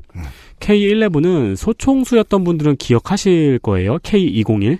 네, 저는 박격포여서 보기만 했는데 K2에 유탄 발사기가 달린 무기입니다. 네. 그리고 이 K11은 그걸 대체하는 신형 무기입니다. 유탄 발사기가 K201은 밑에 달려 있죠. 어, 이거는 위쪽에 달려 있고 조준경에 광학 모듈과 열상 모듈, 레이저 측정기 등이 달린 개량형 모델입니다. 2000년에 개발이 착수했고 2008년에 개발이 완료됐습니다. 그리고 7월에 전투 적합 판정을 받았습니다. 이 전투 적합 단계까지 온 게 한국과 중국이 유일합니다. 한국이 좀 더 빨랐어요. 그게 2008년이에요. 네. 그리고 2010년에 국정감사에서 80정을 검사해봤는데 38정에서 문제가 발생했습니다. 뽑기 운이 50%에 이릅니다. 네. 그래서 전수조사를 해봤어요. 네. 무려 30%의 불량률을 보였습니다. 어, 표본조사 때보다 많이 낮아졌죠. 그러니까 뭐 저 전투용 무기로 쓸 수 없는 거죠. 네. 2011년 10월에 육군 37사단에서 시험 중에 폭발 사고가 일어납니다. 보안 후에 다시 2014년에 시험을 해봤는데 또 폭발 사고가 났습니다. 물론 사고가 날 때마다 장병들이 부상을 입었습니다. 즉 전투 적합 판정을 받은 것은 뻥이었다. 네. 누가 내줬느냐 여기서 또 의심해야 되고요. 네. 2011년 11월에 국방과학연구소에서 공개 품질 시연회를 벌였습니다. 이 과정에서 개발업체에 부정이 있었다는 것을 밝히는 공을 세웠습니다. 멋지네요. 의도치 않게. 네. ADD 잘했네요.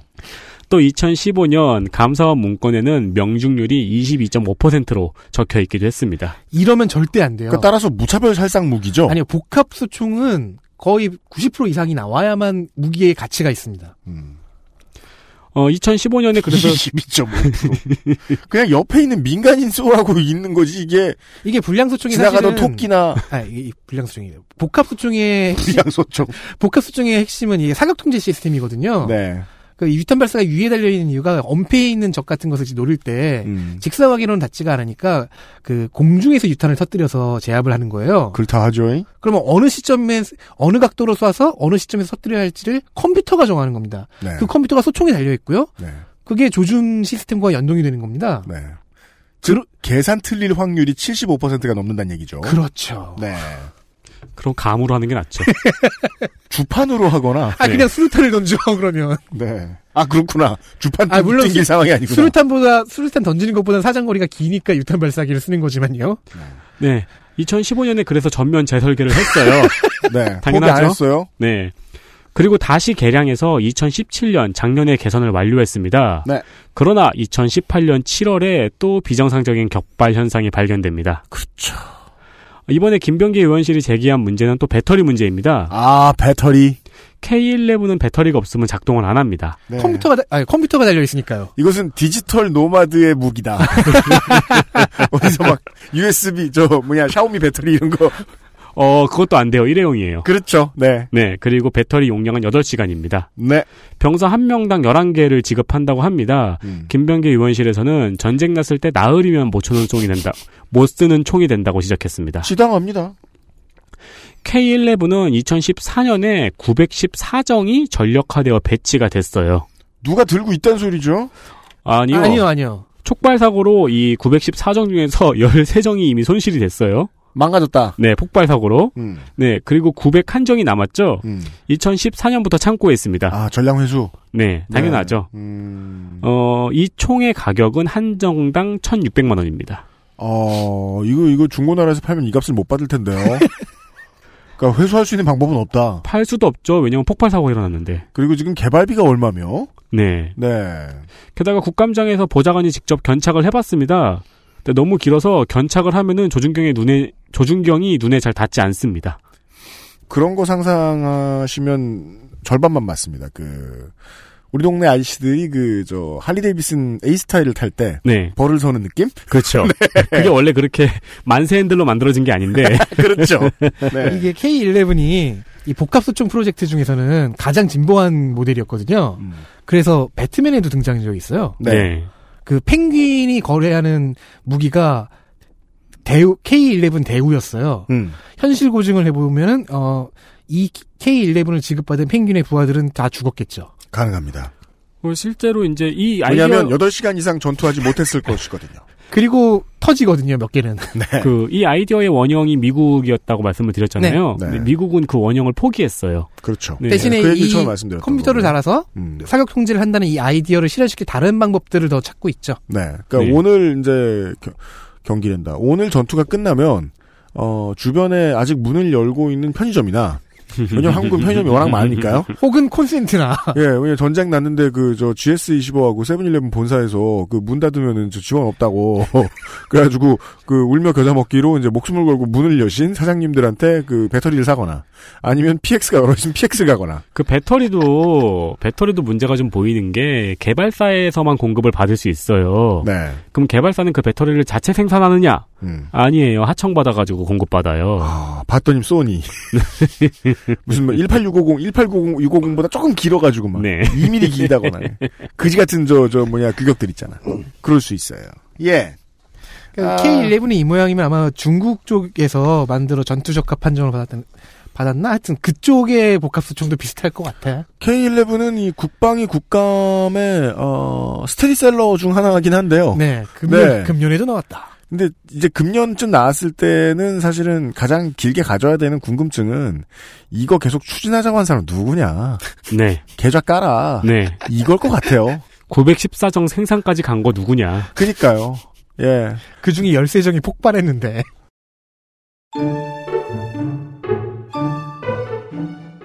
이슈 넷 육군 개혁 모두령 부대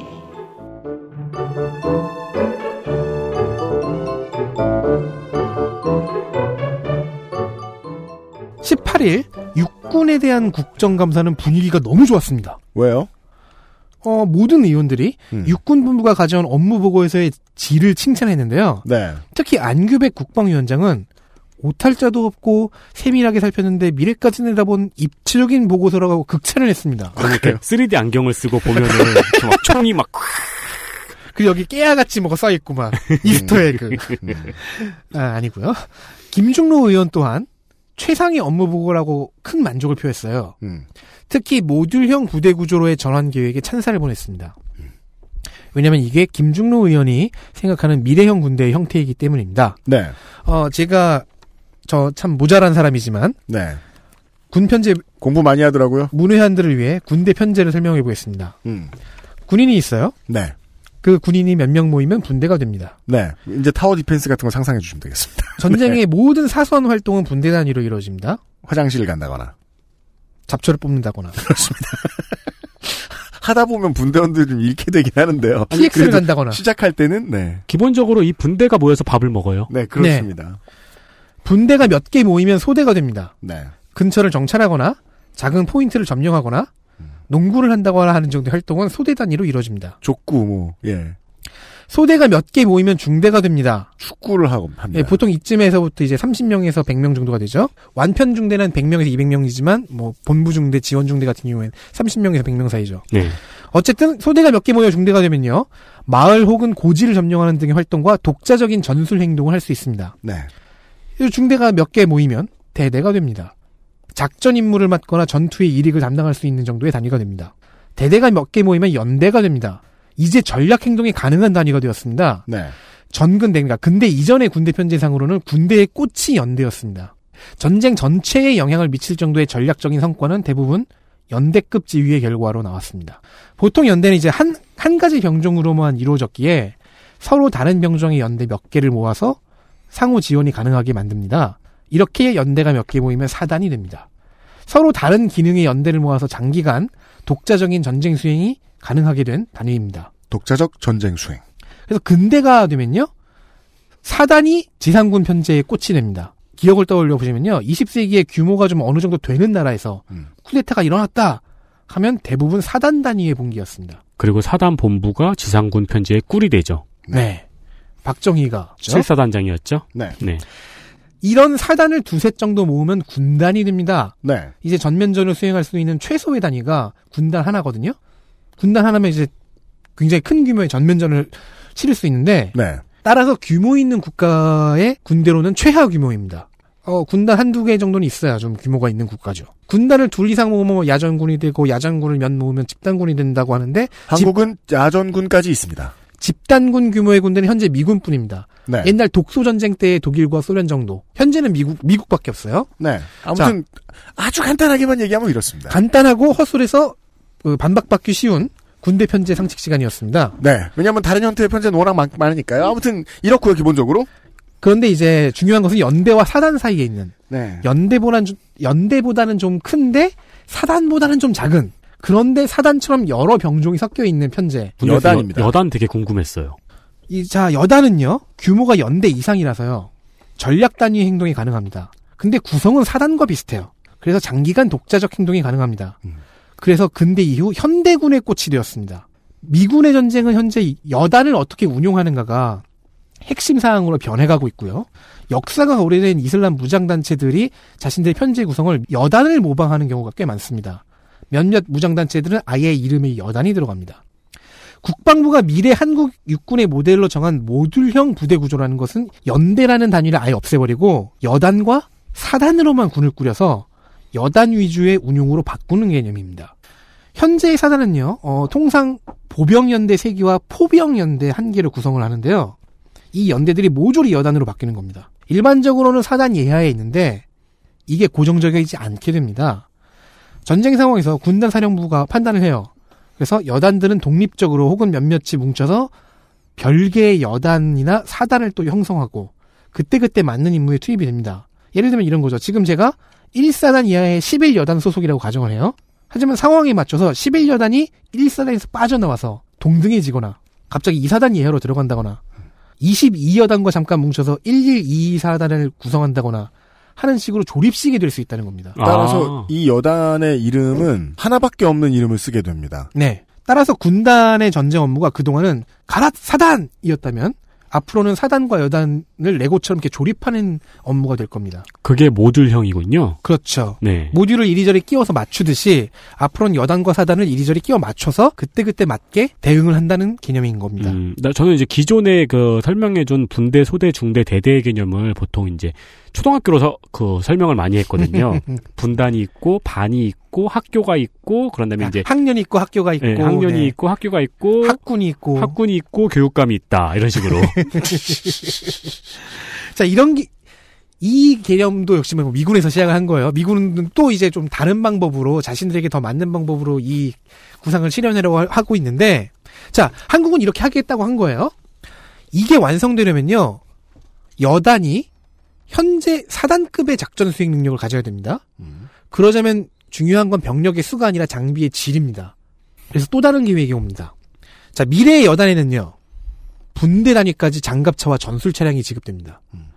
방탄 전투복과 네트워크 정보 공유 시스템이 지급됩니다. 음, wearable은 원래 군사 기술이었죠. 네.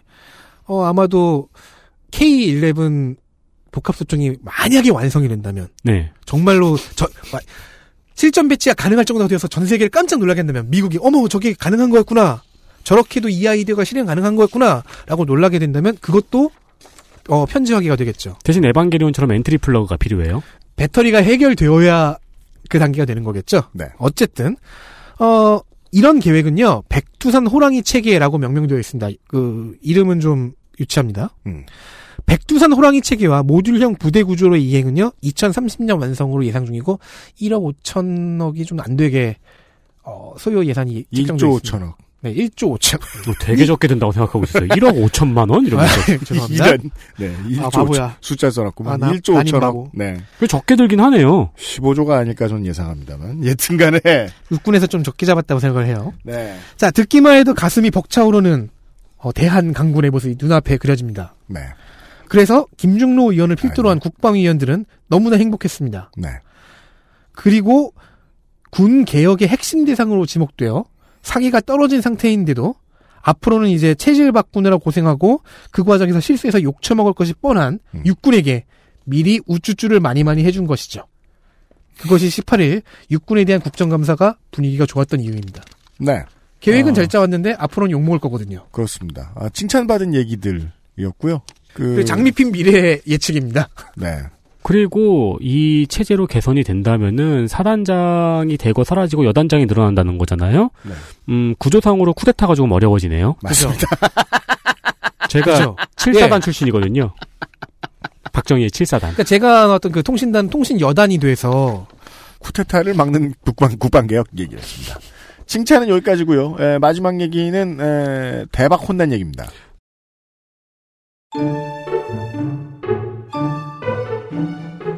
이슈 다섯. 감사는 한다만 바른미래당 김준호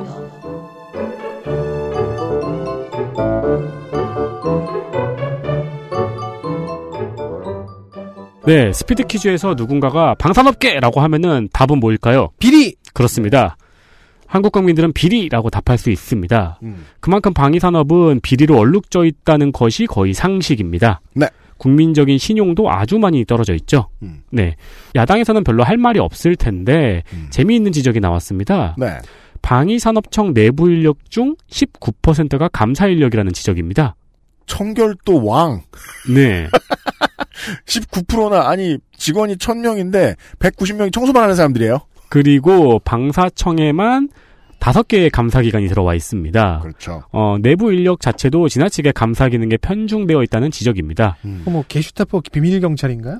어, 그리고 지난 8월에 임명된 왕정홍 방사청장도 감사원 출신입니다. 이거 되게 힘드네요. 왕정홍 가- 방사청장. 그러게요. 이 사람이 방상청장이 아닌 게 다행이네요. 김중로 의원은 2006년 방사청이 창설된 당시와 비교하면은 인원은 7명 줄었지만 사업부는 225건에서 327건으로 45%가 늘었다고 밝혔습니다. 음. 인원이 갑자기 늘은 건 아니겠죠? 어, 그러나 방위 산업의 비리를 근절하겠다는 노력이 모두 물거품으로 돌아가고 있는 걸 국민들은 매년 확인하고 있었습니다. 네. 그럼에도 불구하고 내부 인력의 20%가 감사 인원이었다는 것은. 굉장히 충격적입니다. 그러니까 이게 어, 욕을 먹을 때마다 어, 이거 사실 뭐 이걸 정확하게 알고 있는 사람들은 아무도 없어요. 제가 알기로는. 네. 결국 방사청에 어떤 어떤 비리가 이걸 다 아는 사람은 없어요. 무슨 비리의 마스터가 있을 리가 없어요. 그렇죠. 서로 그냥 장군들도 서로 그냥 귀, 귀동냥으로 듣는 거예요. 그나마 제일 많이 하는 곳은 재향군인일 거예요. 아니면 그 거긴 토토를 팔아야 돼요. 국방부 어린이집.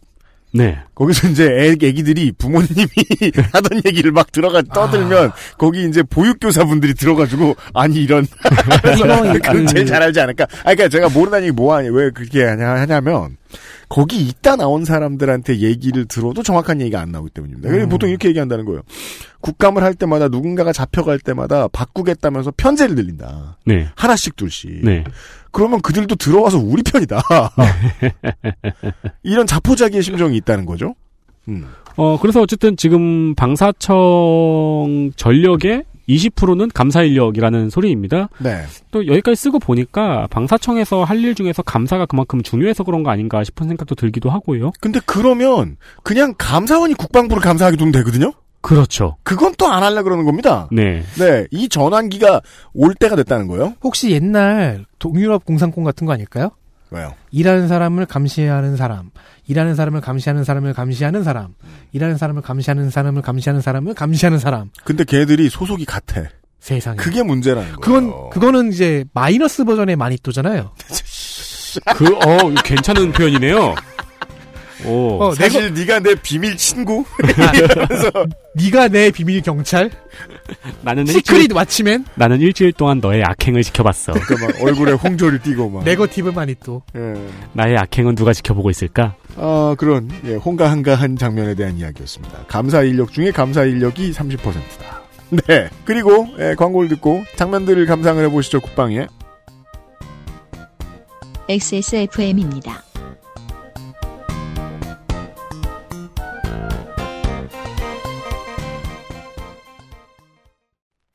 Maestro pasticcere. La pasticceria. 라 파스티체리아는 이탈리아 마이스트로에게 직접 수확한 파스티체레가 전통의 방식 그대로 최고의 재료와 함께 구우는 천연 발효 빵입니다. 일반적인 제빵에서 사용하는 이스트를 쓰지 않은 이탈리아 전통 방식의 천연 발효종을 사용한 지금까지 경험해보지 못한 풍미와 식감. 천연 발효빵이라 장기간 보관해도 맛은 그대로. 방부제를 전혀 사용하지 않아 건강에도 좋은 라 파스티체리아. 낯설은 만큼의 기대감. 이탈리아에서 온 케이크 라 파스티체리아. 원적에선 복합 건조로 만들어낸 과일 그 이상의 맛. 오감 만족 과일 스낵 푸르넥. 장면 하나. 위기 관리엔 첼로 연주가 제격. 바른미래당 김준호.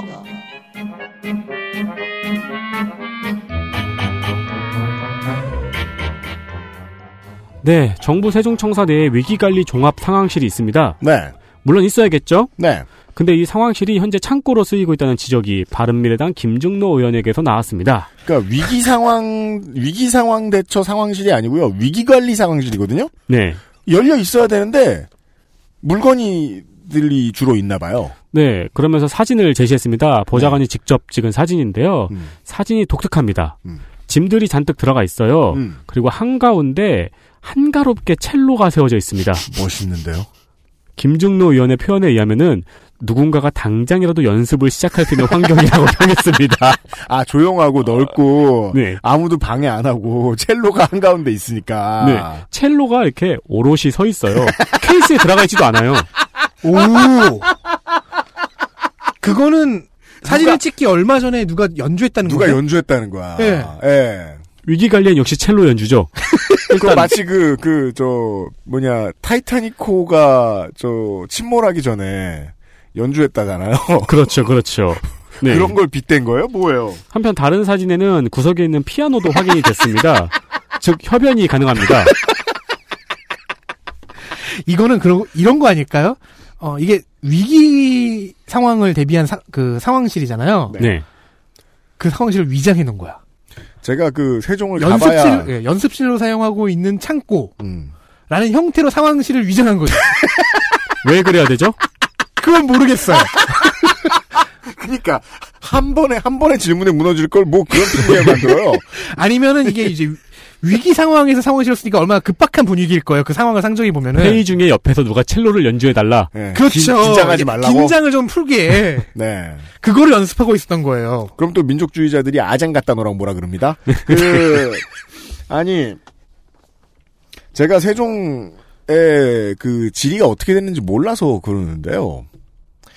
아마도 여기는 이제 편제도 안 잡아줬고 안 쓰는 걸로 그냥 흉가로 뒀고 그리고 그 근처에 뭔가 강당 같은 게 있어서 그 강당의 창고로 쓰는 건 아닐까 음. 정도가 그나마 근데 의심하는데 뭐예요 아무튼 되지 않고 있다는 게 문제인데 네. 네 김중로 의원 뭐 많이 했네요 네, 아 근데 제가 세종에 친구가 살아 놀러 가봤는데 네. 건물이 이렇게 있어요. 음. 1, 2, 3층은 상업 지구예요. 그러니까 상업 시설이 들어가 있어요. 뭔가 가게들이 막 들어가 있어요. 노래방, 바, 뭐 이런 게 들어가 있어요. 4층부터 정부 부처예요. 아, 네, 맞아요. 그렇게 빌려주는 데 많아요. 네, 네, 신기하더라고요. 네. 네. 그럼 이제 저, 그, 가게분들, 저, 자리 비웠을 때 택배 받아준다니까? 아, 3층, 아, 3층 주사님에게? 아니, 그래가지고 친구가 야 우리 이렇게 다음 차는 바 갈까 그러는 거예요. 그래서 내가 이 근처에 바가 있어. 그러니까 어 저기 있어. 근데 간판이 아무리 봐도 저거는 토킹 바거든요. 네. 근데 얘가 아니라는 거예요. 네. 왜냐면 여기는 공무원들이 있기 때문에 그런 게 있을 수가 없다는 거예요. 음. 아니 이게 문 열고 들어가니까 그거도만 나왔어요 도망치듯. 국감에서 그런 얘기 안 나오나요? 네. 어, 다음 보시죠. 장면 둘. 땅굴 매니아. 한국당 비례 이종영.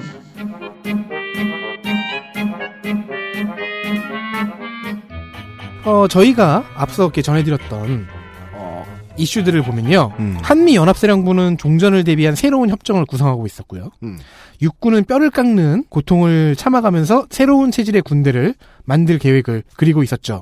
하지만 어떤 사람들은 아직 과거의 관념으로 세상을 보는 것에 익숙해서 현재 변화를 이해하지 못합니다. 아, 네. 그런 안타까운 분의 사연이군요. 이종명 의원은 군사분계선 주변에서 현재 남북이 물러나 완충지대를 형성하고 있지 않습니까? 이런 현재의 상황에 대해 음. 그 사이에 북한이 땅굴을 통해 기습하면 무방비 상태다! 라고 지적해버렸습니다. 아, 이게 정말 앞으로 땅굴로 다시는 안 나올 줄 알았는데. 이건 이제 지적해버렸다라고 표현하는 게 맞아요. 나도 모르게 그만. 네. 정경두 장관은 그 정경두 장관도 공무원 포지션 잘 잡아요. 네. 새롭게 식별된 땅굴 따위는 없고 우리 정찰 감시 자산으로 충분히 다 커버되니 걱정할 필요 없다고 매우 친절하게 무시해 주었습니다. 야, 그러니까 이건 한국당 큰일 났네요라고 말할 필요는 없고요. 그냥 그 이종명 의원 개인의 그 건강과 안녕을 기원해 주면 될 것 같아요. 부디 남굴사 같은 분들과는 놀지 않, 않으시길 바라는데요. 그렇습니다. 사실 이렇게 변화에 적응을 못하는 사람들을 없는 셈 치면 안 됩니다. 그렇습니다. 저희가 늘 드리는 말씀이죠. 네. 놔두고 가는 세대 라고 윤세민이 전에 표현을 했죠. 네. 저는 그늘 뒤에 버려진 세대라고 표현을 한 적이 있었던 것 같은데 네. 어쨌든 이런 세대 집단 계층은 결국에는 극우와 극좌화해서 사회를 뒷걸음질치게 하는 원동력이 됩니다. 네. discarded people. 네. 나중에 따로 정치 세력화합니다. 그렇습니다. 네. 그래서 어 이종명 의원을 길에서 만나시는 분들은 친절하게 땅굴이 왜 없는가 설명을 해주시든가 그도 안 되면 그냥 내 땅굴 있다고 해줘요. 아니요, 그냥 아니요 땅굴 얘기 하지도 말고 음. 그냥 잘 다독여주면 돼요. 열심히 그- 일하시라고. 안 하죠. 네. 컴퓨터에 앉혀서 어, Command and Conquer 시리즈를 하나씩 차근차근 지도해주는 것도 방법인 것 같아요. 아, 같이 게임을 하면 되겠죠. 네. 그렇습니다. 아 그럼요. 예, Red Alert으로 맺어지면 예 blood brother가 돼요. 그리고 이제 그게 많은 사람들이 SF인 줄 알고 있는데 거기 있는 무기들이 실제로 개발이 됐거든요. 네. 그렇죠. 그 사실도 알려줘야죠. 더 재밌을 거예요. 네. 네. 이종명 의원을 버리지 말자. 이런 말씀이었고요. 그럼 잘못하면 그는 대한애국당으로 간다. 네. 장문 셋. 위수 지역의 대표작. 한국당 강원 홍천 철원 화천 양구 인제 황영철.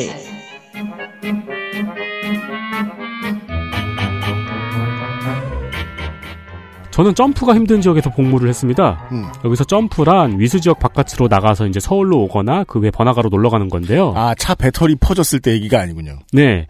위수 지역이라고 하면 이가 갈립니다. 게다가 우리가 데이터 센트럴에서 말씀드렸던 화천 시내에서는 할 것도 없고 바가지만 엄청 비쌌거든요. 네. 저는 당- 혈, 저는 혈리였습니다. 음. 당시 여인숙 숙박 요금이 강남 홍대보다 비쌌습니다. 네.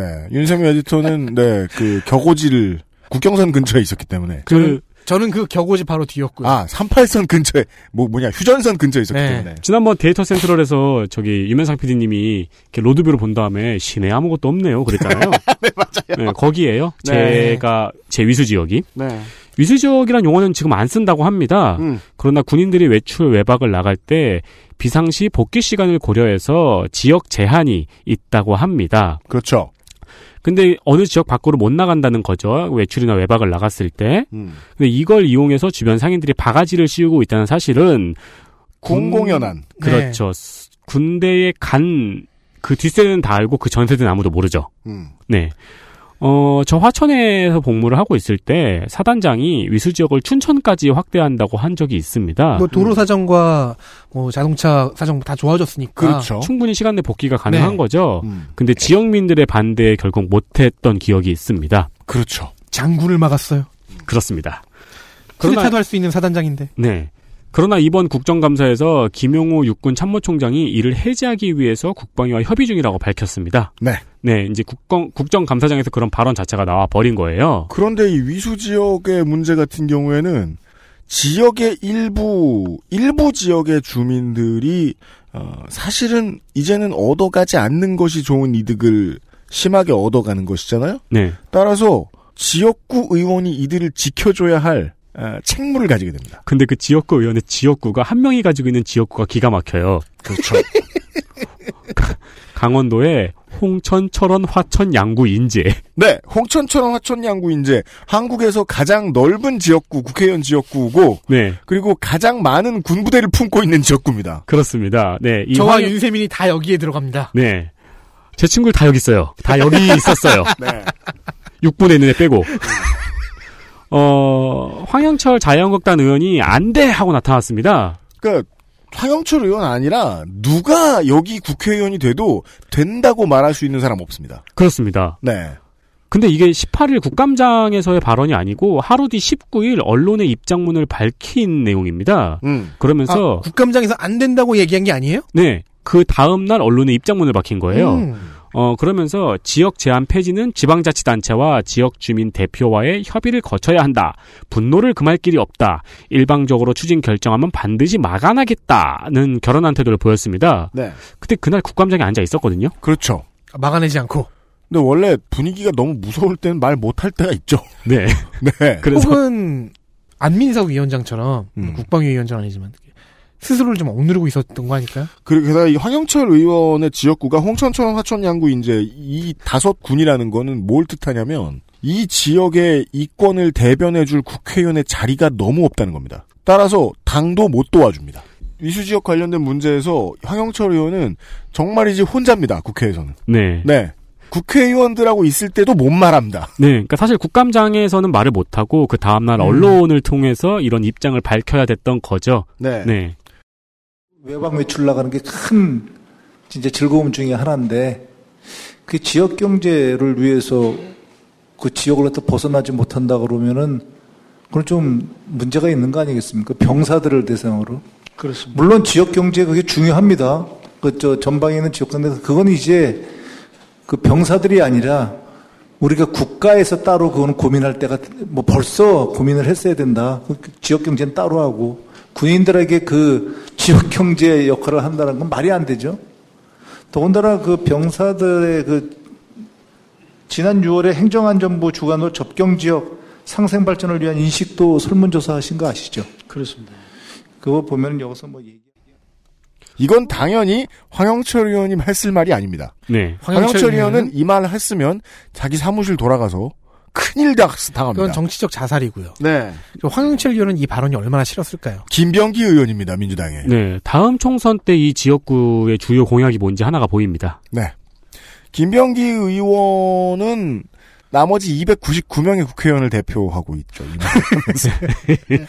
황영철 아. 의원은 나를 대표하고 있습니다. 어, 그런 얘기였어요. 어, 황영철 의원은 김병기 의원이 진짜 미웠겠네요. 아니에요. 아. 200 미움을 가지면 몰라주고. 299명이 다 미워서 힘듭니다. 아니 근데 그렇게 따지면 경제 문제에 있어서. 네, 그렇게 따지면 결국 유피디님이 지적한 거랑 똑같아요. 강원, 홍, 홍천, 철원, 화천, 양구, 인제를 한 명의 국회의원이 대변해야 된다고? 네. 그러니까 앞으로의 예, 그 미래를 예측 가능한 미- 미래를 예측할 수 있습니다. 네. 여기 지역구 의원은 찌그러져 있다가 당할 것이고요. 네. 네. 해당 지역의 지자체 장들이 좀 덤탱이를 쓸 텐데 그 출구 전략을 이제 국회의원과 함께 모색하겠죠. 네. 그렇고요. 여기까지 국방위의 이슈와 장면들을 확인해 보셨고요. 엘리트 플레이어들을 선정하고 금요일 시간 마무리 짓겠습니다. 엘리트 플레이어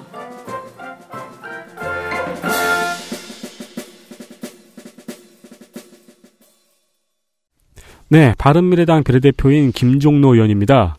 어, 제가 찾아보니까 작년 국정감사에서 덕질인이 김종노 의원을 선정을 했더라고요. 네. 네. 국방위만 하면 계속 이름이 나와요. 네, 남북 군사 문제 합의에서 국회 비준 동의를 요구했고요. 물론 이건 이제 거절이 됐죠. 네. 네.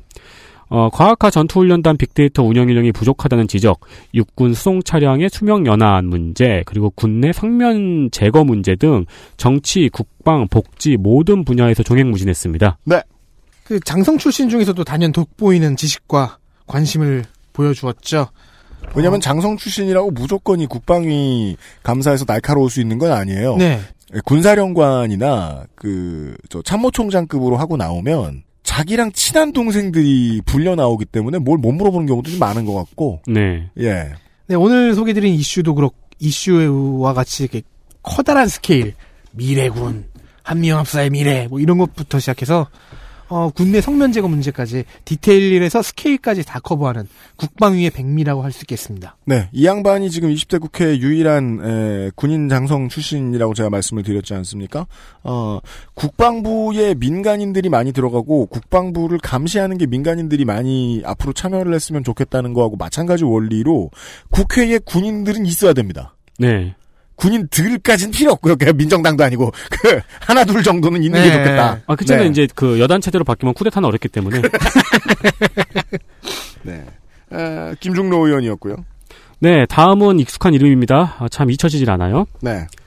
바른미래당 부산 해운대갑 하태경 의원입니다. 네.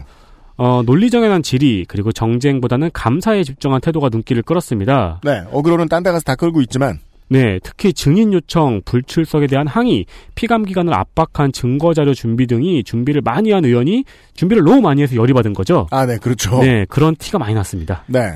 그런데 가끔씩 열을 빼기도 합니다. 아무래도 이제 보수당 의원들은 음. 우리 군에 누, 그 눈이 멀게 되었다 하면서 이렇게 땅을 치고 있잖아요. 네. 근데 그런 류의 불안감이 국민들 사이에 없는 것은 또 아니란 말이에요. 음. 어떤 국민들은 불안감을 느끼지 않습니까? 네. 그런 것까지 커버하기 위해서 아이디어도 내놓았, 습니다 음. 어, 남북이 공유하는 감시기구가 있으면 좋지 않겠냐. 네. 여기서 기구는 실제 풍... 그 하늘에 띄우는 기구를 말하는 겁니다. 네, 풍선이요. 음. 공동으로 감시할 수 있는 고정된 기구를 음. 만들어서 올려서 북한도 그걸 통해 우리를 보고 우리도 그걸 통해 북한을 보면 음. 보고 그 사실을 서로가 다 알고 있으면 그것 자체가 또 다른 각도에서 신뢰를 만들어가는 방안이 되지 않겠느냐라는 음.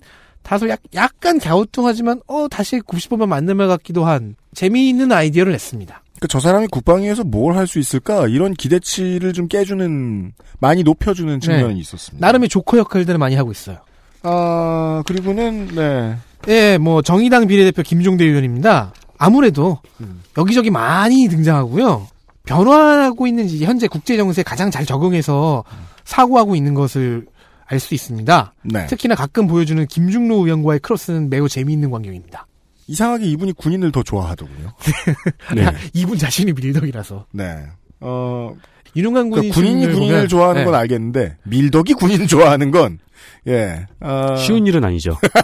왜냐면 밀덕은 저는 그, 밀덕은 그 아카데미 과학사에서 파는 5cm 내외의 군인만 좋아하는 줄 알았거든요. 그렇죠, 그렇죠. 실제 군인도 좋아하더라고요. 네. 네. 아니 뭐 유능한 군인 출신이면은 좋, 좋겠죠. 네. 네. 아무튼 김종대 의원, 김중로 의원, 하태경 의원 선정하면서 예. 아 국방위원회 시간도 마무리하겠습니다. 뭐가 그렇게 많지 않았습니다. 방송 내용을 준비하는 것이 쉽지 않았습니다. 우리 동네 지역구 의원이나 우리 동네로 올 비례 지역 비례 대표 의원들이 아, 이번 국감 때 뭘 했는지가 궁금해서 홈페이지나 블로그 이런 social 이런 데 찾아보시면 내용이 이번에는 국감을 진행하고 있는데도 뭘, 한, 뭘 한다고 자랑을 하지 않았거나 아예 업데이트도 안 한 의원실도 꽤 있다는 사실을 아시게 돼요. 네, 맞습니다. 네. 저희가 이걸 조사하면서 기사나 기사도 이렇게 작년에 비해 많지 않았지만 특히나 영상 클립, 오디오 클립을 구하기가 너무 힘들었잖아요. 국회의원실에 보좌관 채용 가능한 머릿수는 한계가 있습니다. 그리고 돈도 뭐 어차피 저 다 줄 수도 없고요. 네. 더줄 수도 없고 더 고, 채용할 수 있다고 해서 이 보통 후반기가 넘어가는 타이밍에 성급하게 그때부터 상당수의 의원실들이 이 국감이나 의정 활동을 위해서 꼭 필요한 이 전문적 전문성을 가지고 있는 보좌관들을 내보내고 지역구에서 그 지역민들을 이제 아우르는 활동을 주로 전문으로 하는 다음 총선을 대비한 표밭 따지기용 보좌관으로 새로 채우는 경우가 상당히 많습니다. 아, 보좌관도 그렇게 유닛 특성이 네. 있군요. 이때부터 분위기가 달라집니다. 그게 후반기 이후의 문제거리들입니다. 그러니까 제가 두둔 드리는 건 아니에요. 이런 문제가 상존한다. 라는 네. 것만 알아주셨으면 좋겠습니다. 국감 시간은요, 저희들한테는 그 어떤 특정 정당을 공격하거나 무슨 문제가 있으니까 다들 당해봐라 이런 식으로 얘기하려고 하는 게 아니고요. 네, 국회가 이 민의를 대변하기 위해서 할 수 있는 일들 중에 이런 모자란 부분들이 상당히 많이 있다라는 걸 또 알려드릴 수 있는 것도 중요한 점이라고 생각합니다. 네, 물론 어떤 정치인들은 저희가 비웃지만, 예, 근데 그 이상의 의도는 없습니다. 네, 네, 아. 두 번째 날에 2018년 국정감사 기록실을 마칩니다. 잠을 좀, 빨리 가서 자겠습니다. 좀 더 재밌게 준비해야겠어요. 알겠습니다. 네. 잠을 자면서 준비하면 그렇게 할 수 있을까요? 비상시국 대책회의였습니다. 덕질 간사하고 위원장하고 네, 유승균 PD였습니다. 토요일 시간에 다시 뵙도록 하겠습니다. 안녕히 계십시오. 안녕히 계십시오. 난 그래도 형이 제일 좋아요. XSFM입니다. I D W K